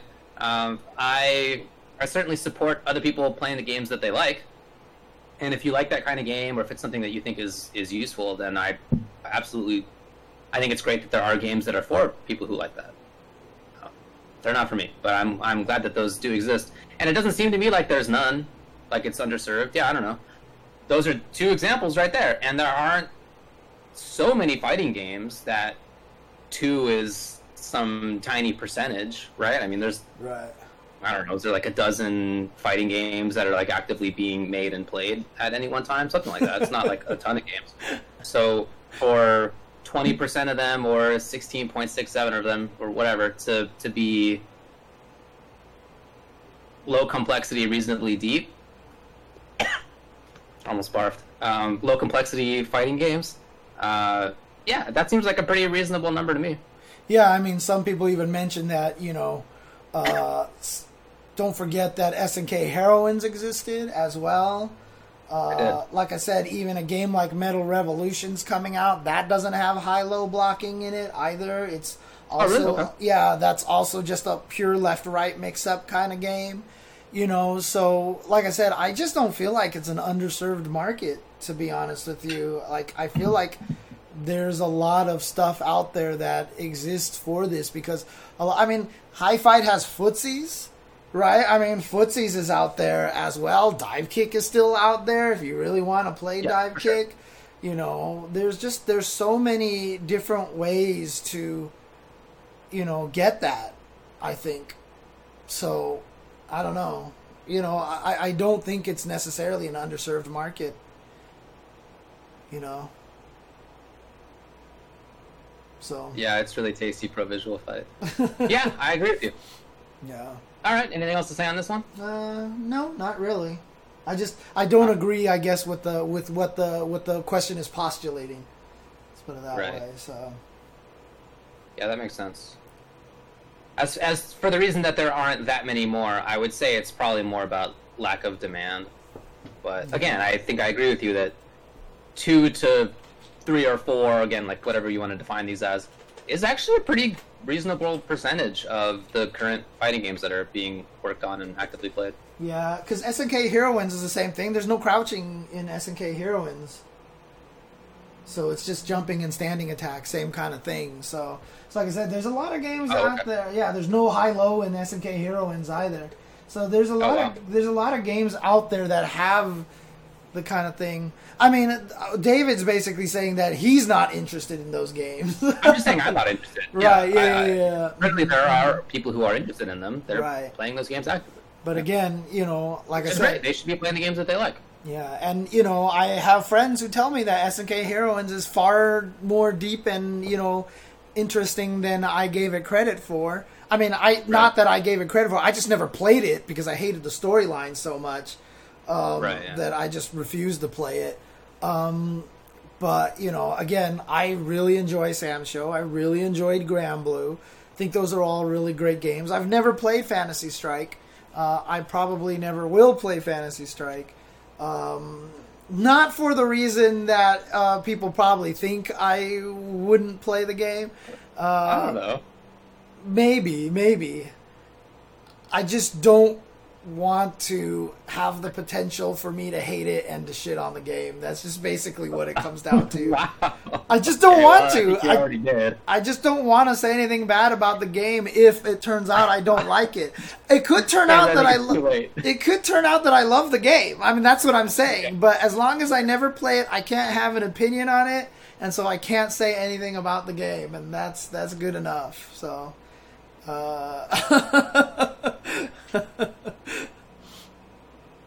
yeah, what Infil says is definitely right. Is that anytime two humans are playing anything against each other, there's going to be some extra depth, or there will be some depth. Sometimes, well, that's maybe not true. Sometimes the games are solved. You just know it's yeah, yeah, tic tac toe uh, about it. But in general, yeah, that's correct. Yeah, and you know, again, I'll stick up for Sam Show here. I think Sam Show is a absolutely yeah. well. I mean, you should. I'll stick up for the gameplay of Samurai Shodown. There's not much to, else to stick up for when it comes to net code and lobby code and and all that stuff like that. But I mean, no, we're, we're, talking about gameplay, and I, yeah, I know that you like it. Uh-huh. that's great. And uh, yeah. you know, as much as everyone wants to say, "Oh, it's a simple game and no complexity," I actually disagree. I think the game has a lot of complexity to it because the decision making is so is hard to make. It's hard to make decisions in that game. So I think that that is really, really strong. Yeah, uh, middle space. If you go first in tic tac toe, you are guaranteed to never lose. That's just basically what it is. You will either win or tie. Like you can never lose as long as you play in the middle space. The game is solved, and that's the end of it right there. So yeah, well, most games are not like that. Yeah, exactly. So, alrighty. I'd like to talk about the first question which just barely missed out on tying for first place here. Uh-huh. What do you feel is the adequate amount of time between generations of games to allow a game to bake? I think this is an interesting question.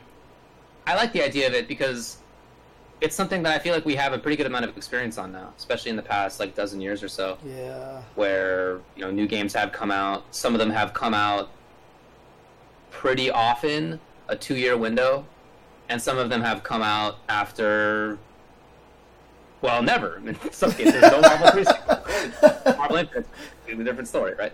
Um, so there's, I, I, I would say a minimum of four to five years is when I feel like a game has gotten to a point where people have it's baked. What does that mean? It means that it's we know the rules, we know what the characters do. We there's no more surprises. Wow, did you know that, that interaction happens? Like that kind of gets figured out at some well, point. M- more more just that we understand what the pace of the game is supposed to be, where the strategies yeah. come from, where yeah, what, what are the like what are the most potent yeah. mix-ups, those kind of things. Like how do you open exactly. up your opponent basically?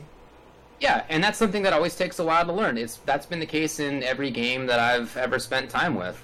It's going back to when I first picked up ST and the, when I first picked up Third Strike and mm-hmm. when I was playing SF4 along with everybody else and SF5 and Mortal Kombat and Marvel 3 and whatever. Like there's always this period where people are like this is the best thing in the game, and then it turns out like a month later, it's actually not even good. You know, that's happened. It's always happened. happened in every game that I've that I've yeah. figured out. MK11 right now, I was just talking about how I think Johnny is like one of the best in the game. Combat used him to beat Joker, who uh, I also think is one of the uh-huh. best in the game. When MK11 came out, there were humans out there who were saying Johnny sucks and he needs an overhead and he's got too many highs and whatever, right? They're just super wrong, and that was I mean clear within just a few months, but that that kind of trend always continues for at least a few years. Mm-hmm, mm-hmm. I mean, when Street Fighter V first came out, you know, I don't think Ryu was going to be considered one of the strongest characters had we just played Season One for a very long time. Um, yeah. Uh, in Street Fighter 4 Vanilla, like Gen got nerfed, and everyone's like, "Why would you nerf him to Super?" And and like everyone in San Diego was like, "We know why." yeah. you know, we know, and clearly we were playing. Clearly, we were playing season one of Street Fighter Four completely wrong. Like now that we understand the vortex, we probably would have gotten really good at landing stupid unblockables with the ultras and stuff like that. You know, there's just right. so many things that we got wrong uh, in Street Fighter Four season one and like I said, Street Fighter Five, and it's not even just the mechanics, right? The mechanics aren't necessarily what changed, but even within the course of the first year, right? We saw Nash obviously was considered one of the top seven characters, and he was so good. By the end of the year, Nash, we kind of figured it out because uh, it just felt like more like Infiltration was kind of ahead of the curve on what Street Fighter Five was supposed to be you know, and he played it right. And by the end of season one, I don't even think Nash was in that vaunted top seven list that everybody had anymore. You know, uh, yeah, he got nerfed afterwards, but I'm saying even within season one, yeah. he became weaker by the end of the year once we figured out how to Nash with everybody else. Essentially, you know. Yeah, for me, what baking is really about is is whether we are still finding new stuff about the game. You're always going to find out some little new stuff. Occasionally, even ST is still getting some stuff figured out. Like there's just always going to be a little bit at least. But right. as far as what the yeah the strategies, the pacing, best options, the mix-ups that we know it at some yeah. point. And to me, that's what that's what a game yeah. is to be baked. I don't know. I've never really used this term before, but we're using. it. I, I mean, for me, that's what I'm understanding it to mean. So what I, I and that's that's like my favorite time. Yeah. The two my two favorite times when it comes to a fighting game are the first like month when everybody's doing the mad dash to find what's the cool tech, what are the cool combos, you know, all that. I like that a lot. I like that a lot. But then I also really like after several years when we know almost everything, and now it's just like, all right, there's no secrets, right? Everybody, yeah. we're all playing the game. We all know what everything is. Who can make the best decisions? Right. One of the things I love that as well. One of the things that I always talk about fighting games that's so important to me is understanding the game's pace understanding the game's rhythm. And you know that's what it took me for a long time in Street Fighter V. I really didn't understand the game's pace and the rhythm as a player.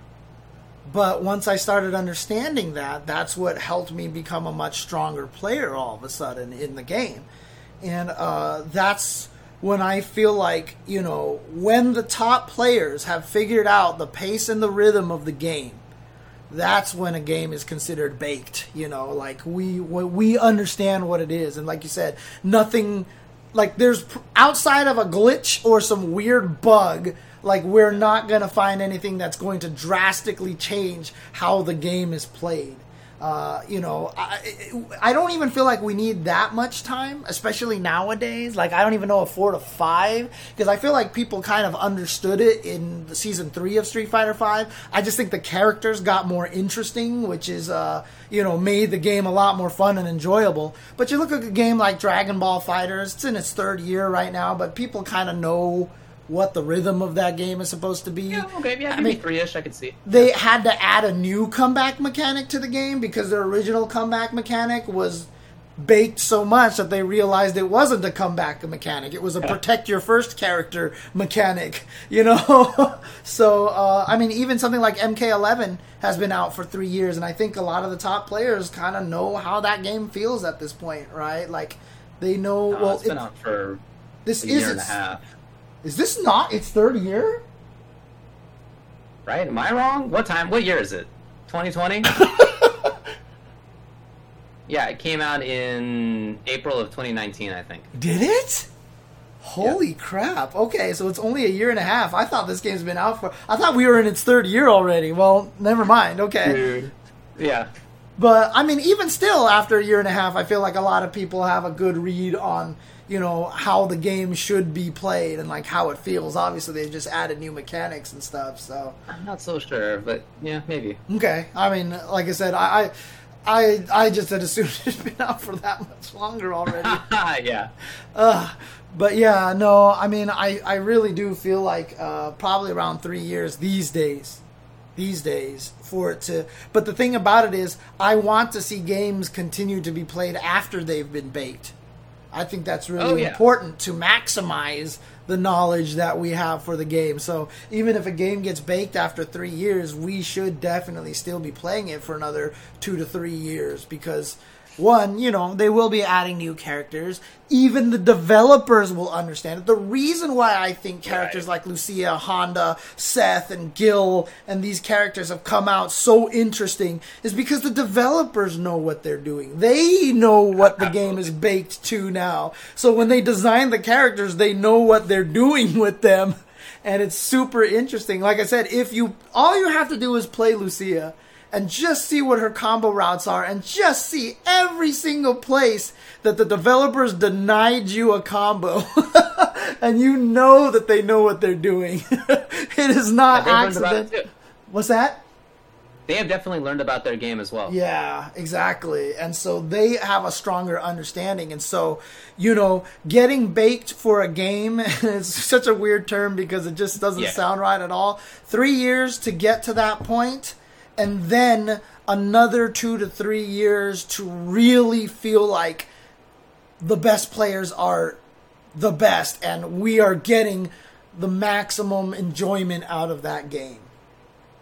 Six years, I yeah, think. part five, I'm so happy that Street Fighter Five is going to be supported, I guess, until 2022. Yeah, that's when their little roadmap implied and that's great. I'm super excited to be able to play the game for another couple years. Yep. In a state in which we basically know everything. They're gonna, I guess, add some small. Well, I don't know if it's small. They're gonna have some new game mechanic. There are gonna be some new characters. There will be a little bit of exploration, but we know the game, and right. I think it's great, and that's cool. I, I really am hoping that Mortal Kombat 11 gives us more time. Yeah. And they keep giving us these little hints. You know, Ed Boon every now and then is like talking about how there's plenty more to come I hope that that's true because I really want to have the experience of playing a fully baked NRS game, mm-hmm. and I haven't. I right. haven't had that experience. You know, and and I've you know what? More playing after one and a half to two years each of the last MK9, Injustice 1, MKX, Injustice. Yeah, four games so far. Yeah. I don't want to do that again. I mean, honestly, I think the scene also hasn't had that experience as well. And I think that's super important for them because, as we've discussed in the past, you know, and that's kind of uh, one of the questions in here as well. That you know they don't stick to the game. It's because they get fed up with a lot of the things that happen. We've talked about this in the past. They get very angry about the mechanics and stuff like that. We've seen Mr. Aquaman talk about this a lot. You know that they complain about things, and it's because they have the expectation that in you know in two years they'll have a new game to learn something new and then get mad at that game and then you know learn if we actually have give NRS the ability, the scene, the ability to play a game well beyond the two years, I think that actually would uh, help the scene a lot. Not I'm saying that they're that they're flawed or that they need help, but just in a way that maybe they can understand that they would start instead of hoping that patches are going to come and fix everything or that they think everything is broken you know, to really kind of learn how to play around those kind of things because that's I think is a key factor to becoming one of the strongest uh, in a game. You know, to really maximizing a game for what it is. It's like, you know, people want more defensive options in Street Fighter Five, and then they hate uppercuts.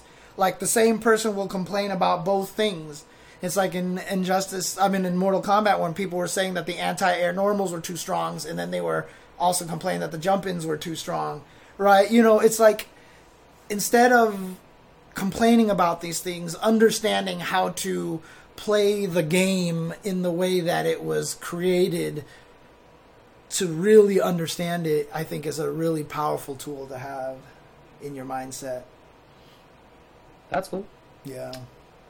All right. Well, uh, you want to move on? You want to cover any of the rest of these here? All I will say is that I don't want NetherRealm anywhere near the Marvel license.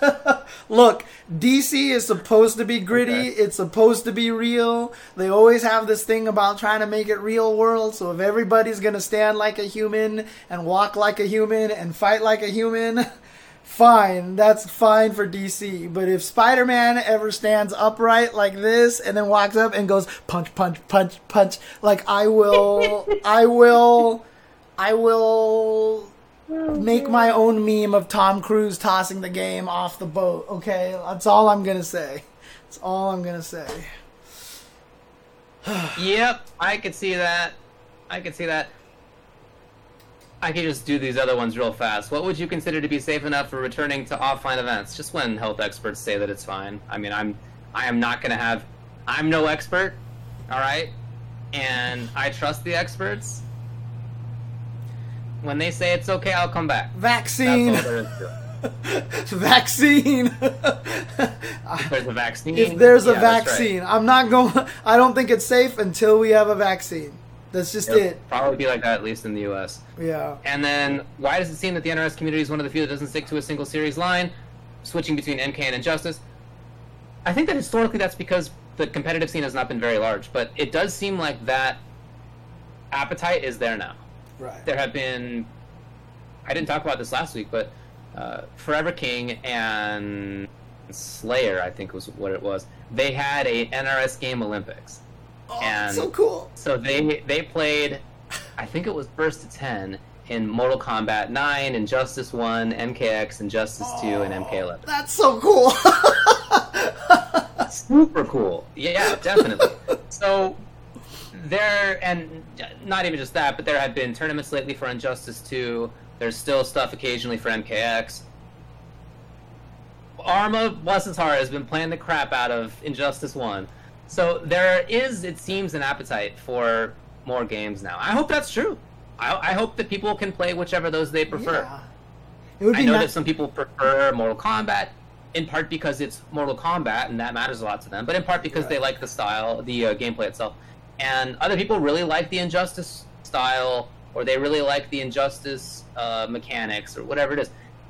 I think they'd be great if people were, felt like they could stick with the game that they actually care about, for sure. And maybe that'll happen this time, especially if MK11 is supported for the next couple years still, in which case I think many of us will probably be playing MK11. I mean, I will be, but also if you're not somebody who actively really likes Mortal Kombat 11, and you think, well, there's not going to be like Injustice 3 for like two or three years, I hope that you'll go back and play the game that you care about You know, I hope that that's Yeah. the reason for you to do that instead of to continue playing a game that you don't really like that much. So I hope that this is changing. We'll see. So, uh, just to address something that uh, Sinstormer says in the chat is how do you make sure people have taken that vaccine? The point is that you can protect yourself. If someone doesn't want to take the vaccine, they're hurting themselves, right? But for those of us who believe in vaccines and can actually protect ourselves from it, at least we have that option. We don't. That's why we want other people to wear masks because we can't protect ourselves from them. You know what I mean? That that the way to protect ourselves from them is them wearing a mask. So, Right. Yeah, us, us having vaccines, us being vaccinated does help because there are people who cannot get vaccines for various reasons. It's not that they're opposed to it; it's that they it's oh dangerous for right, them. to do okay, okay, that's fair. That's so fair too. enough people have to be vaccinated for those people to effectively be protected because there can't be community transmission. Right, yeah, that's true. So that's like that's for example why everybody should get a flu vaccine who can because you're protecting not just yourself but also by like contributing to that sort of group immunity you're making it so people who can't have vaccines uh, are also going to be protected. Anyway, we'll see. That's probably not for a while. I mean, uh, All right, let's uh, move on then. yeah, okay. So, let's get to some game news. Some people in the chat I saw earlier were saying, David, why did you title this episode Juri Wins Again? Twice. and that's because in Street Fighter V, can you click on the. Well, maybe you don't need to click on it. We've already shown them on screen, I guess. Yeah. Uh, the costume design contest final rankings are out now.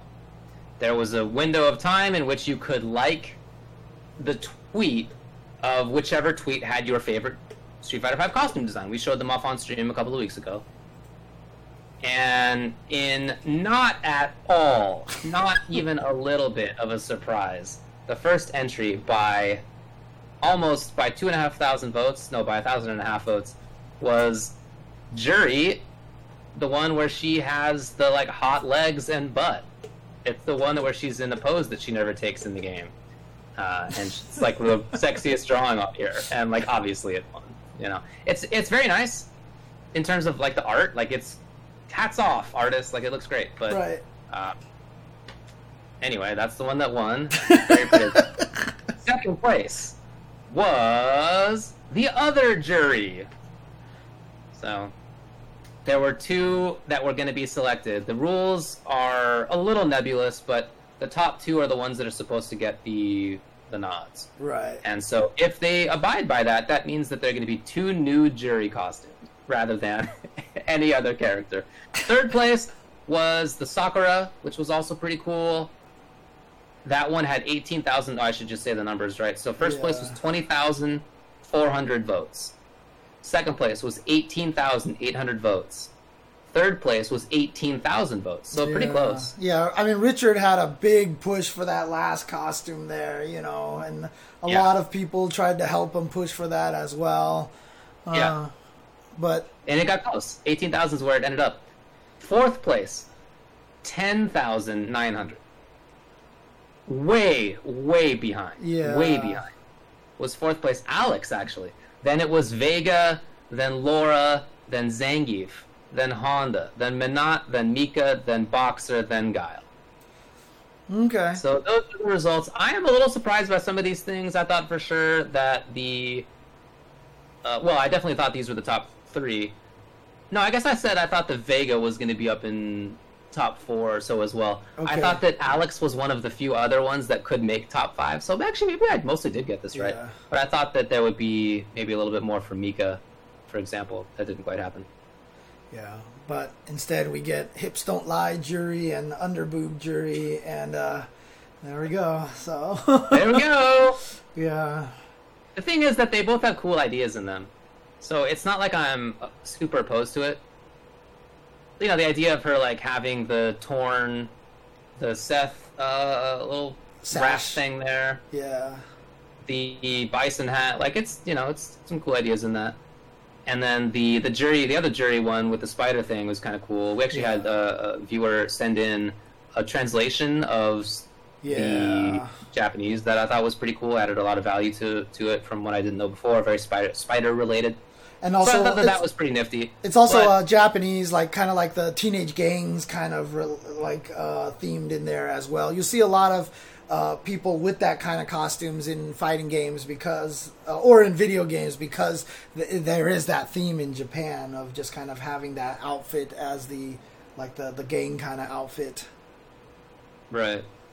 Sakura, Yeah, the- so I thought that that was cool once I knew a little bit more about it. So I don't think that either of these costumes sucks or anything. I just think it's yeah. maybe a bummer that they're both Juri. Yeah. I mean, it would have been nice to give another character some love, but you know, that's that's that's the way it works. So, not going to like as you said, like none of the arts, none of the art is bad, right? I mean, both of them Yeah. obviously the art is wonderful and everything, but you know, it's just. I guess for this reason, maybe the, if they release a new balance patch, let's buff Juri a little bit more, just so we can see the costumes here. So, uh, All right. There's a little bit of other Street Fighter V news. It is one of the free games in this month's PlayStation Plus. So you can go in if you're a subscriber for PlayStation Plus, and you can mm-hmm. play SF5 for free. Now that is not Champion Edition. That's Street Fighter V. Okay, so you- you're not going to have access to all the characters or all the stages. My understanding is that you still will be able to play online, and that the characters that you have access to are patched, like they they're up to date right. Uh huh.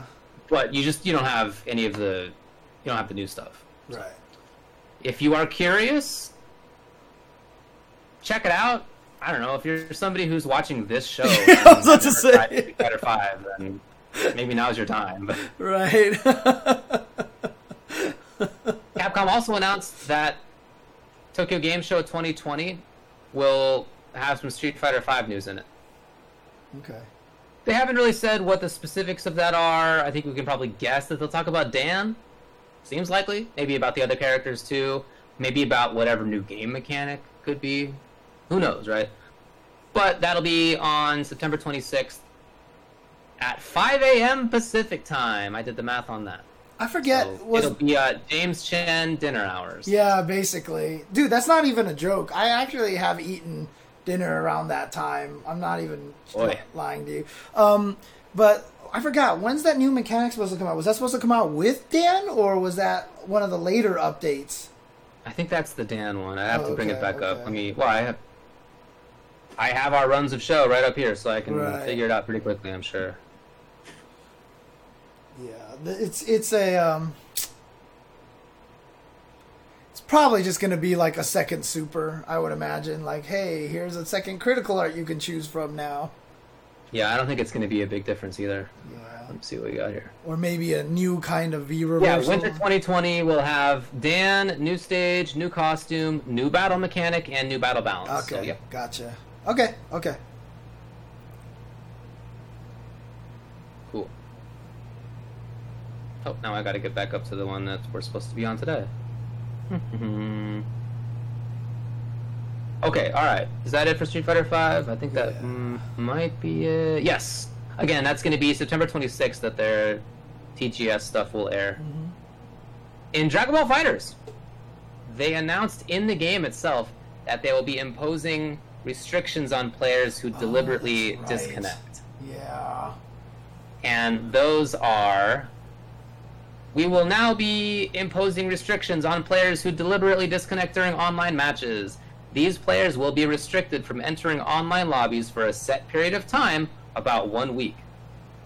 During this restricted period, players will still be able to play the game in the offline lobby. If you are unintentionally disconnecting several times, please check your internet connection settings. If a player is found to be repeatedly engaging in the above behavior, the restrictions mentioned may above may become permanent for that player. I always forget. So they may just kick you out forever, ultimately. What's the current situation on um like Killer Instinct? I know they had like the rage quit punishing and stuff like that. Did it actually end up like really panning out and becoming successful and work really well?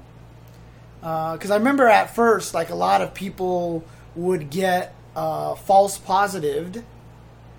Uh, oh, so Killer Instinct system is awful. Actually, says TubaWare. Okay. So, because here's the thing, right? again, it's peer to peer connection. So when someone disconnects, it's really kind of hard to tell who disconnected. Because if they unplug and plug back in, it's really hard to tell who disconnected. So, if you're someone who does that all the time, yeah, you will be punished properly. Now, let's say you're Hook Gang God, and it's like round one fight, and you destroy the opponent's character, first character, instantly, and it's their favorite character, and they're like, well, I can't win anymore. So they disconnect on you. That's a disconnect for both players. Now, obviously, Hook Gang God's not going to do that, but the next guy he plays, he destroys their first character instantly, and the guy's like, well, screw this, unplugs and plugs back in. And then Hook Gang God plays the third person, and the guy unplugs and plugs back in. Now, Hook Gang God is the one that looks like the rage quitter. And so he will get put in jail. This is why rage quitting has never been solved in fighting games yet, because it's so far largely unsolvable and so that could actually get in there. That's the thing, Saint, is that they can't tell who quit. If you disconnect and plug back in and both games go, oh, quick, talk to the server to find out who's disconnected, well, you've already plugged your cable back in. So both of them will communicate and they're like, we're both here. Who was the one who disconnected? How do you know?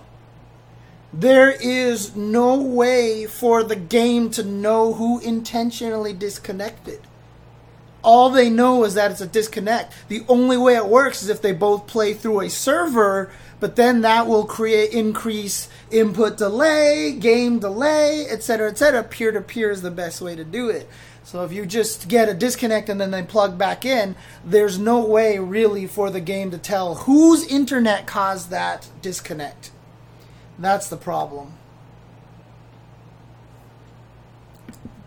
So uh, yeah. there's really no way for this to be solved. So they connect to a server first, yeah, and then they make you peer to peer. That's how they all work. You all connect to the server, then they make you guys connect to each other, and then the server is gone. And so then if the disconnect happens, the only way to be able to tell is that as soon as the disconnect happens, the machine pings the server as fast as it can, and whichever one gets there and the other one doesn't, then you know who rage quit. But if you unplug and plug in right away, then they'll both try to ping it, and then it will successfully ping it, and then it doesn't really know. So, but no one's disconnecting from the server.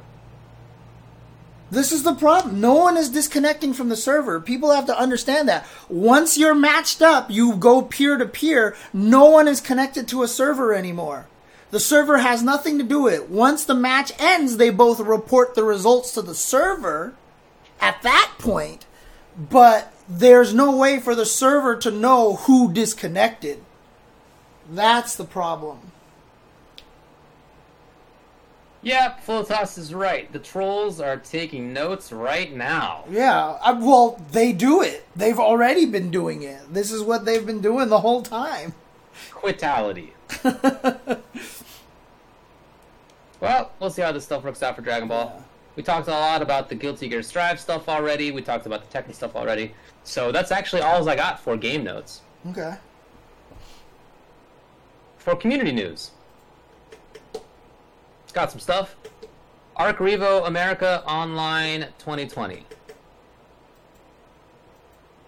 Arc Revo America Online 2020. It's kind of funky the way that they're doing it. So there are online regional qualifiers for each of five regions the Northwest, Southwest, Midwest, Southeast, Northeast of the US. And the top two players for each of the games that are being played in this, which are just BB Tag and Granblue Fantasy, will form a team of four, right? So two per okay. each of those games to represent their region at the finals. So finals has a team-based structure, which is pretty interesting. You know, I don't know that there's been a finals like this kind of format really. That's I don't know. Interesting. There's nothing else. Right. The finals are planned for SoCal, December 5th, 2020, but prominently says in the little thing where they talked about it in Smash GG and then there's a little PDF you can download, prominently says in yellow highlighted text, it may be postponed or canceled. right. But at least they are going to run the online stuff for okay. sure. The regional finals will have $250 pot bonuses per game, and the finals will have $20,000 per game, which comes out to, for first place, $2,500 for the individuals, uh, right, four people on each team. So there you go. It's kind of a interesting arrangement that they got going on. The second place team gets four thousand total, otherwise one thousand dollars per player. The third team gets two thousand dollars total, five hundred dollars per player. Okay.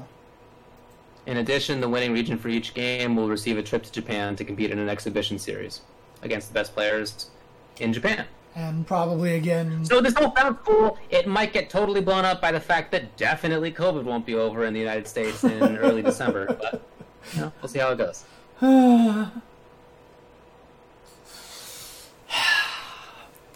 okay.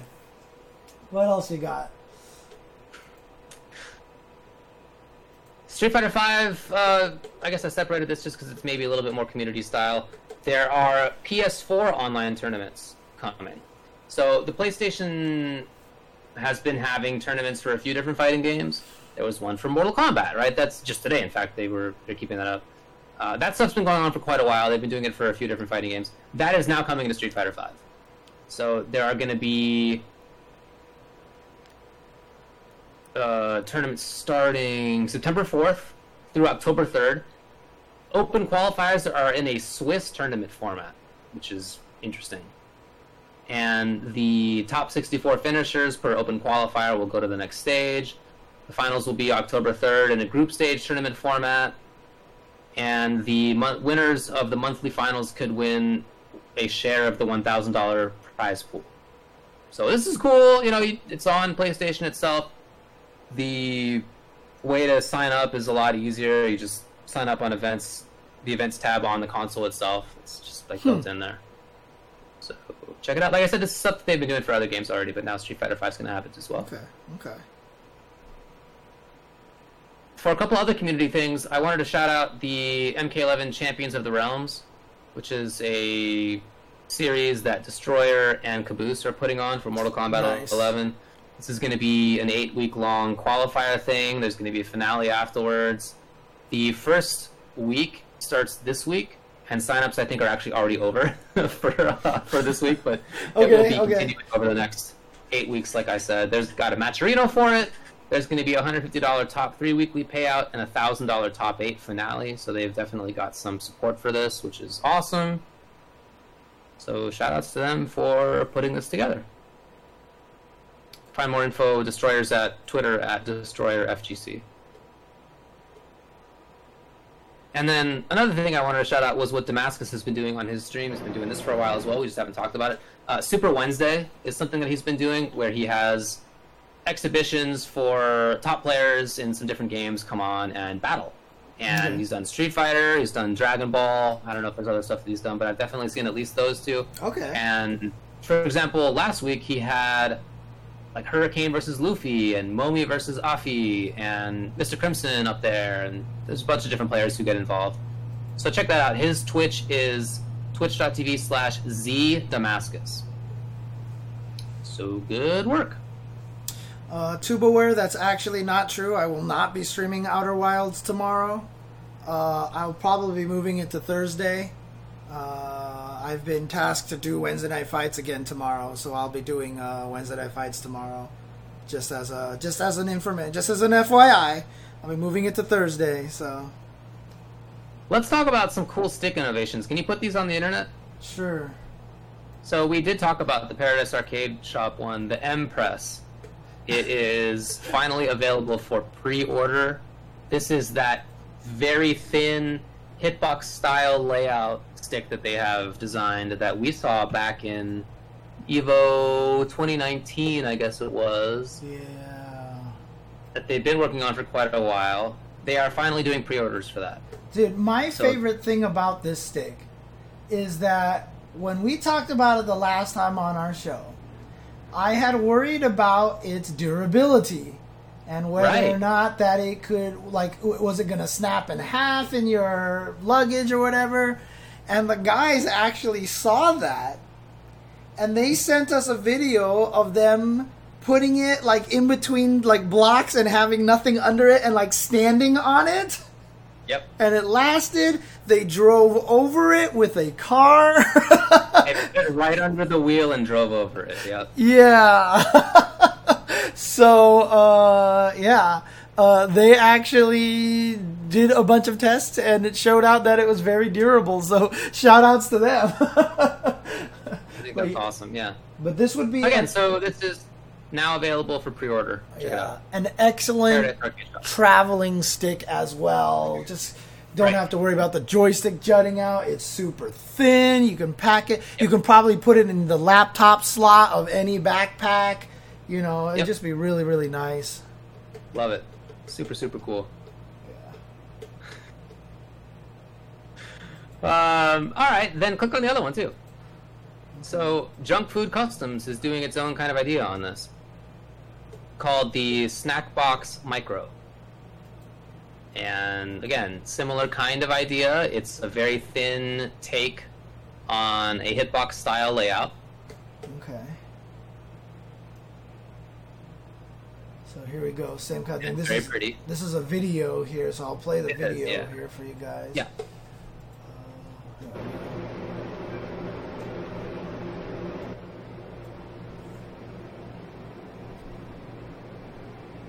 So putting it next to an iPad, I'm assuming, just to kind of give you a, a look on that.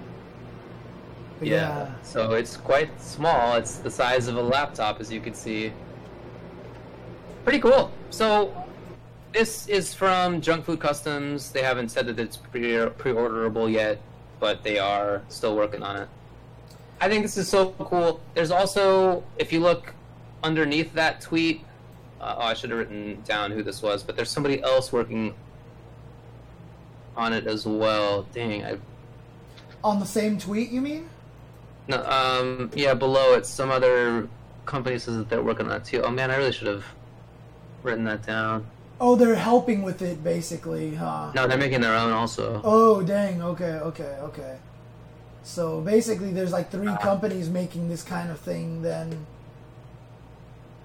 Uh, yeah. Trying to see if I can see anything else here.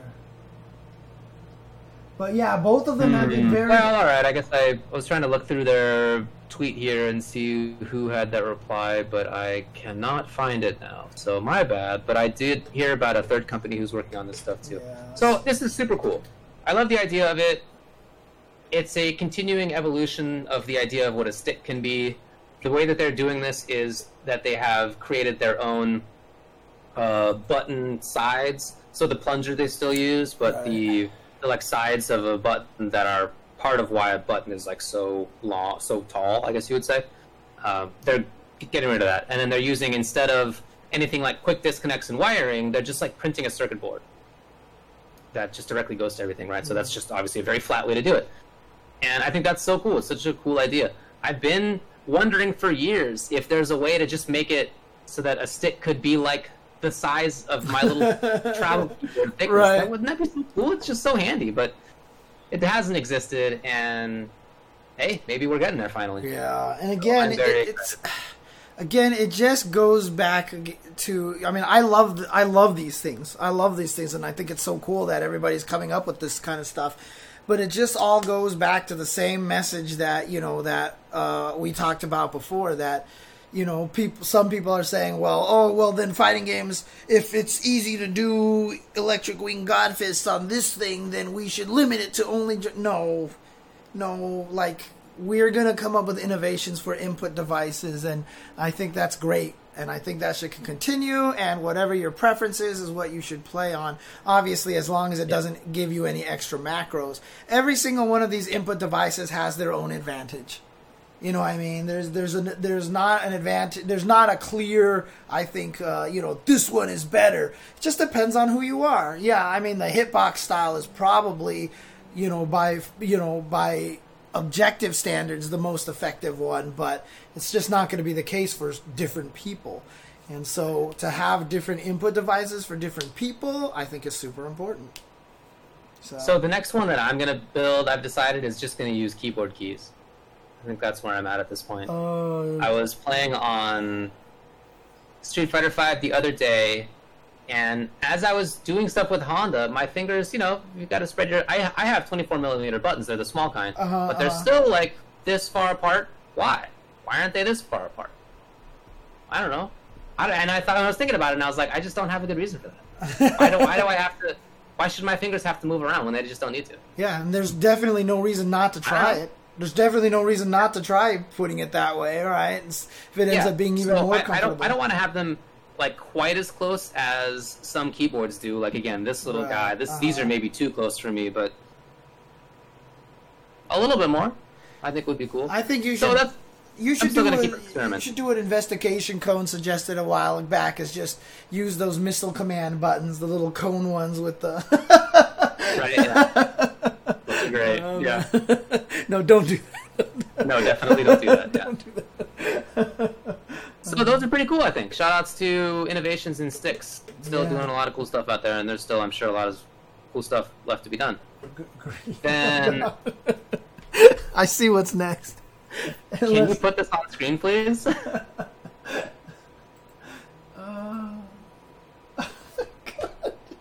Like, how do you mess up this many times? I mean, this is not the only error that they made, but uh, No, it's not. No, it's not. Congratulations to six-time EVO champion Daigo Umehara, who has been inducted into the Esports Awards Lifetime Achievement class of 2020. no. Simultaneously, Lifetime and 2020. Power to the ass of 2020. Is This, this is the best meme. is It's this actually great. a, a screenshot, or was it like a motion graphic that someone just actually took a screenshot of? It's just a, this is just the video that actually Tubaware took this screenshot. This is just a straight up screenshot, nothing done to it. That is actually real, yeah. Right, but I, I mean, mean- like, was it a motion graphic, and so it said class, and it just scrolled off or something? Of course, Or was of it- yeah, course, okay. No, okay. it's scrolling onto the screen, and Right, eventually it will uh-huh. clearly say "Class of 2020." Of course. But in the moment, it's just too good not to post. So anyway, congratulations to Daigo for that. That's a prestigious honor. Uh, there are also other FGC nominations for this year. Vexanie for Photographer of the Year. So congrats to her on the nomination. Good luck. She won And last also- year. She won last year as well, by the way. so- Yeah. And Esteban for Oh, videographer. cool. of Okay, okay, okay. Congrats That's to him cool. on that nomination, and good luck as well. I also wanted to give my uh, hearty good luck and congratulations to Red Bull, Louis Vuitton, BMW, MasterCard, Mountain Dew Game Fuel, Logitech, Intel, Nike, and State Farm for their nominations as Esports Commercial Partner of the Year. Is that a real thing? Of course. It is. Congratulations again to Thorin for being nominated for Esports Journalist of the Year, so we're still doing that. Dude, if you look at this, like, half of this is just company logos, dude. Esports Hardware Provider of the Year, Esports Coverage Website of the Year. I mean, it's.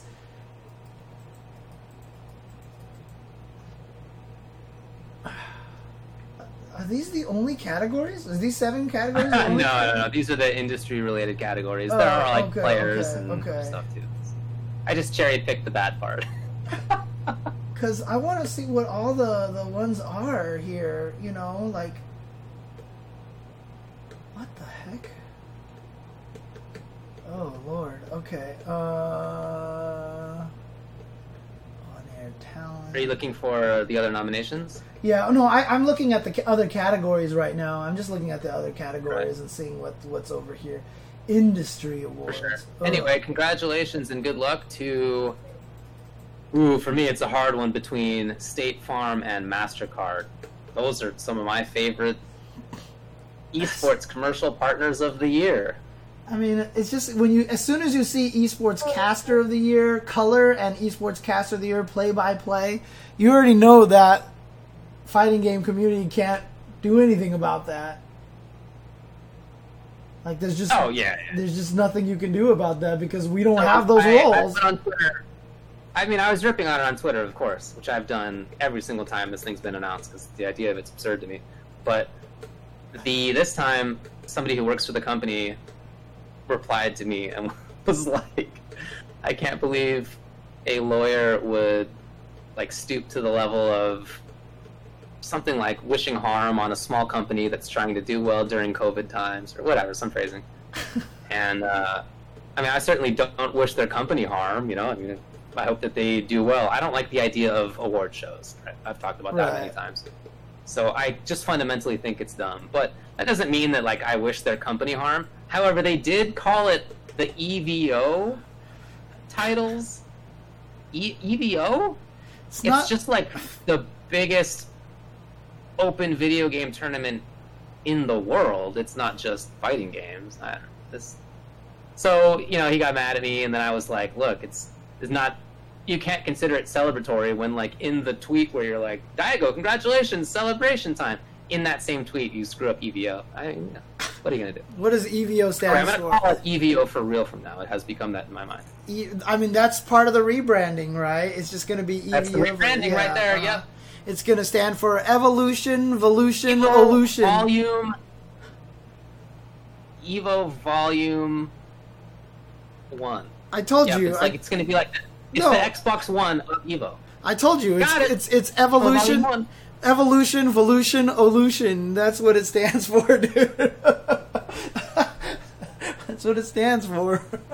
So now I'm going to be getting this wrong for everything in esports. For example, I'm really looking forward to the championship for DOTA 2, which is T.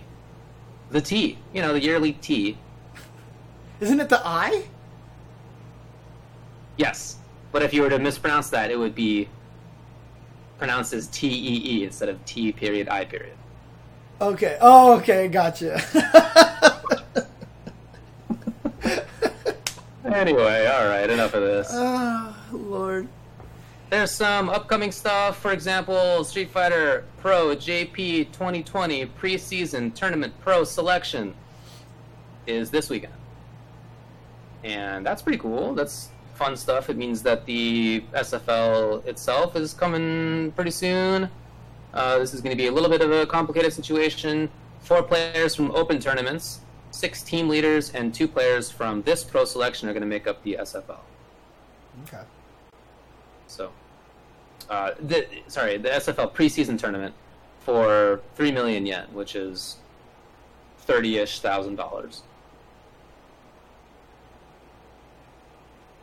In addition, and lastly, this Friday, Angelic is doing a special charity event. It's going to be raising money for the Colon Cancer Coalition in mm. memory of Chadwick Boseman. The way that they're going to be doing that is they're going to have a Marvel versus Capcom Infinite tournament in which everybody has to have Black Panther on their team. I think that's awesome. That'll be on Friday. Genius. I love it. For sure. I love yeah. it. Uh, I'll put that in the chat here, a link, and I'll put the link as well on YouTube. And that will be Friday at 7 p.m. PST. His Twitch is twitch.tv slash azangelic. Okay. So there you go. Yeah, that's, all I got. That's actually super cool. Shout outs to shout outs to Angelic for that. Yeah. Okay. Uh, whoops! What is happening? That's it, man. What's going on with you? Uh, I did start playing the Outer Wilds uh, last weekend, which is a game that's hard to describe, and you don't want to describe it to anybody if you haven't played it. Have you played it before, David? No, I've watched a little bit of it. I was watching it when Mean Saltine was streaming it. Oh, okay, okay, I haven't. okay. I haven't played it myself. Yeah, it's one of those games that you don't want to describe to people. You want them to experience it for themselves, and it's been uh, it's been quite the quite the thing so far for me, and I'm really enjoying it.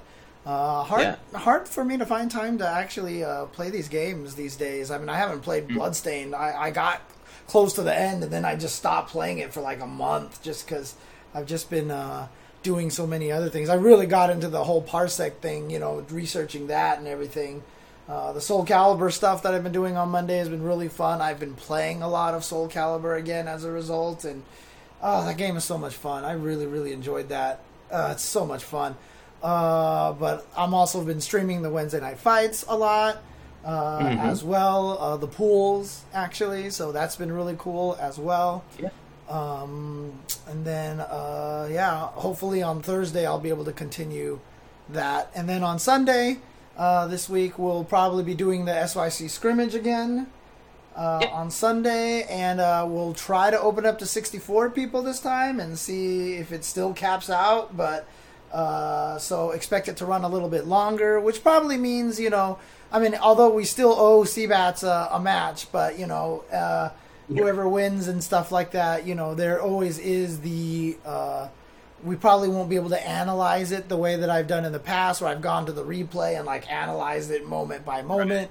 But we can probably just play and just be like, you should do this more, you know, kind of thing right. like that. Or this is what I was taking advantage of because I recognized right. you did this kind of thing. So there you go. Sounds right. Looking forward to that. Yeah, that'll be a lot of fun this weekend. Uh, keep an eye on my Twitter, and I'll let you guys know when the registration goes live. I'll try to make it go live a little bit earlier than a day before because a day before has been working because it, it caps out like almost instantaneously. But right. you know, I'll, I'll throw it out like probably on Friday, and we'll see if it caps out still at that point in time. So. You got it. Okay. What about you? Anything going on with you? Um, what's going on with me? Nope. I mean, it's funny because like I've been playing so much Teppen, and you know, I I've just kind of come to the realization that you know where I kind of stand is about around like a 1750 points, 1800 points kind of player.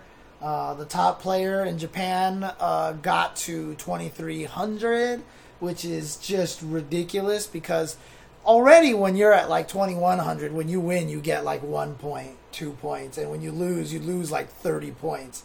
It's just like trash box. Like, how the hell do you even get to that many points? You know, when yeah, you win, you're good and you're grinding an incredible amount. Yeah, so uh, it's been wild out there. So you know, me getting hey, stop it Nathan, bad cat. Um, okay. so me getting to about 1750 points, like I, uh, I'm not sure what I'm doing wrong. I'm trying to figure it out, and I feel like I'm terrible, and I feel like I'm bad at the game. I mean, that's top 2,500 in the world, but you know, like I still feel like I'm, I'm doing weak.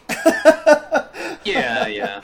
Oh man, that's how it goes. You want to be good? I get it. Yeah, I mean, and shout outs to Kyle P as well. I know he did really well. He's trying to get into Worlds as well, and he's he's just absolutely a monster at this game. I mean, he the deck that he played with uh, to get to his score.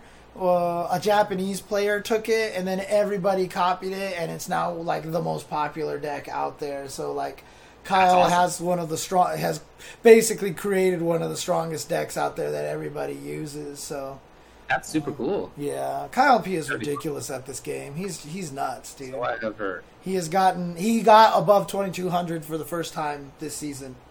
So uh, that was one of his goals. He has never been able to get over 2200, and he managed to do it this time. So oh. congrats to him. But again, you, you yeah. lose one match, and then woo, it's all gone, and you're like, and it's it, that's the thing that's crazy to me because there's so much of this game that's RNG. A lot of times I just run into dead hands where I just can't do anything, where the opponent gets this god hand and it just like you just get destroyed, and you're just like, well, they pulled every card they needed right there and then and had the perfect order. But then you got these people who do get to 2300. So obviously, RNG is not a huge factor to them.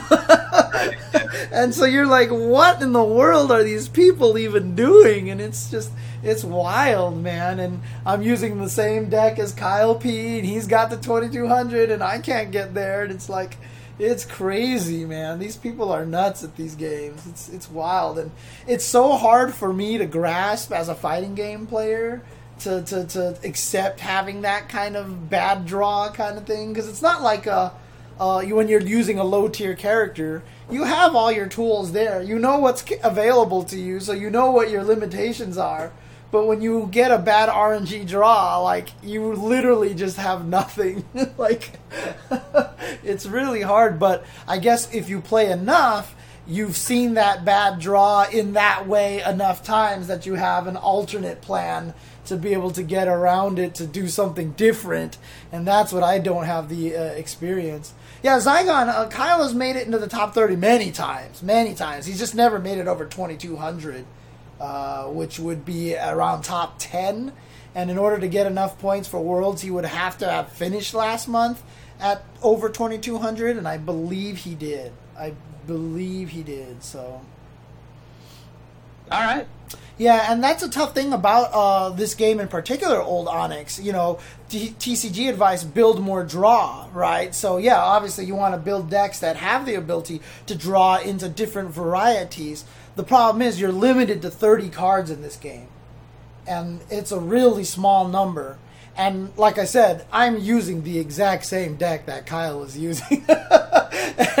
and I'm getting my ass whooped by a lot of things. And so clearly it's not the RNG that's the problem. it doesn't sound like you're getting beat up too much if you're as high up as you are. Yeah, I know, but it's just like God. I want to be better than than than seventeen fifty. You know? Yeah, I hear you. Olaf got into the top 100. You know, he got into the top 100 at one point in time during the season. But uh, cool. I think he finished outside of it. But it's just like, God, this game is uh, stressful. I've been playing a lot of Street Fighter and Mortal Kombat and KI. Okay. I mean, I've still been playing each of those games. Uh, I'm not playing them on stream every day, but well, I, I have been streaming regularly. I mean that I'm not rotating them constantly, but yeah. I have been definitely keeping up. Okay. Still trying to improve at each of those, which has been fun. Uh, I've been watching a bunch of speed runs with my wife, which has been a lot of fun. We both are enjoying that. Oh, cool. Okay, okay. Yeah, for me, yeah. fighting game wise, it's just been mostly Soul Calibur. I've just been playing that on Mondays, right. and it's just, yeah, like I said, I mean, I, I, it's it's hard because I only play it once a week, and so like my improvement, I'll improve, but then I forget a bunch of stuff, and then I improve, yeah, and then I yeah. forget a bunch of stuff, etc., etc. I need to play it more often, but the problem is the netcode is so bad that the only way to really play it is through the parsec thing, you know. So makes it kind of hard to learn. Plus, I still want to set up Under Night and Guilty Gear for this kind of situation right, as yeah. well, and so uh, I just haven't had a chance to because it's just hard to find the days to do it now.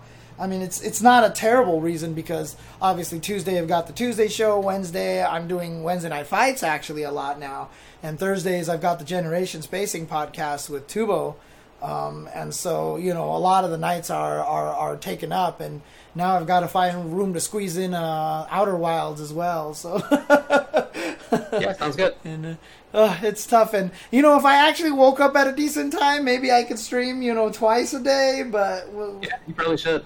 we'll see if I can actually do that. Uh, yeah, I've still been playing Rocket Arena. I haven't actually played in the past week. Maybe it's a little bit longer than that now. Uh, I've just been doing mostly work over the past week, and that's been good actually. So I haven't had quite as much gaming time, and I tend to prioritize playing fighting games if I have gaming time. So that's what I've been doing there. Uh, what kind of games has she played? Uh, my wife, that is. Um, I mentioned this a couple weeks ago, but she played games when she was young, like everybody did. Uh-huh. And then when advertising started to make it seem like like video games were for boys and not for girls, she started to drop out of it. And so there's like the level where I think she played like early N64 stuff. So like she's you know Mario, mm. Mario Kart, like, like early stuff. Um, but after that, no. So we've been watching speedruns for games that are like that era and earlier, yeah. which has been a lot of fun. Yeah, and you know you can't blame her, dude, because that's literally what they did. They isolated the market. they absolutely did. I mean, when you look at old like Atari Twenty Six Hundred ads, when you look at old arcade flyer ads, for arcade cabinets. They always had pictures of a guy and a girl at an arcade cabinet yeah. playing these games, you know? And then at some point in time, it's like, oh, let's make everything violent, gross, and let's have bikini clad women everywhere. And then you just isolated the market. And that's just all it comes down to. Overcooked is actually really fun. I wonder if she would actually enjoy that. She would hate the simplified recipes, but I think the two of you would actually have a lot of fun playing that. I played that with my with one of my friends, uh, and dude, it was comical to say the least because we kept accidentally screwing each other up and stuff. It's it's really actually funny. It's a fun mm-hmm. game. And uh, shout outs right, to uh, shout outs to Sarah Death in the chat. He says there's too many options. Uh, uh, at the end of the last Soul Cal distancing uh, session, he and I played uh, like five, six games in a row of Kilik versus Siegfried because Siegfried destroys me, and I hate that okay. character. He's my he's that's my demon in that game, and so he helped me learn that. Uh, he helped me learn that matchup a lot better. So oh, shout outs to him. That's that great. was actually super cool and super fun matches that we had. So. Uh, uh yeah. uh, so we watched we watched uh, a speed run of Invictus, the extremely extremely hard uh, Mario ROM hack. Oh, okay, okay, got it, got it, got it. And uh, it was a lot of fun to watch. And then she was like, "Hey, why don't you download that? Like, let's give it a try." So we we did, and I played it for probably twenty minutes, and I did not make it past the first room for sure. Maybe maybe one and a half jumps. I was just like doing it over and over and over. I just because I mean, they force you to do some of those like crazy, like those wall jumps and stuff like that in a lot of the matches, right? Or the this one is just really precise. I mean, you have to know for for just the start. The very first thing of the game is you get launched out of a pipe, and you have to know how to extend your jump, and then you have to have a super precise jump after that, and you have to go into a pipe immediately after that, and you have to have the exactly right time in the air to press forward to get into the pipe. Like, it's just really hard. It's just super hard. Uh, it'd be awesome. Anyway, it's been fun. Okay. All right, man. Yeah. Uh, thanks everybody for tuning in. And uh, like I said, uh, obviously David will be streaming on this channel a bunch in the mornings. Uh, yes. And then also on Sunday, we will be having the SYC scrimmage. Uh, on my stream, twitch.tv slash jchenzor, I'll be doing the uh, Wednesday night fights tomorrow.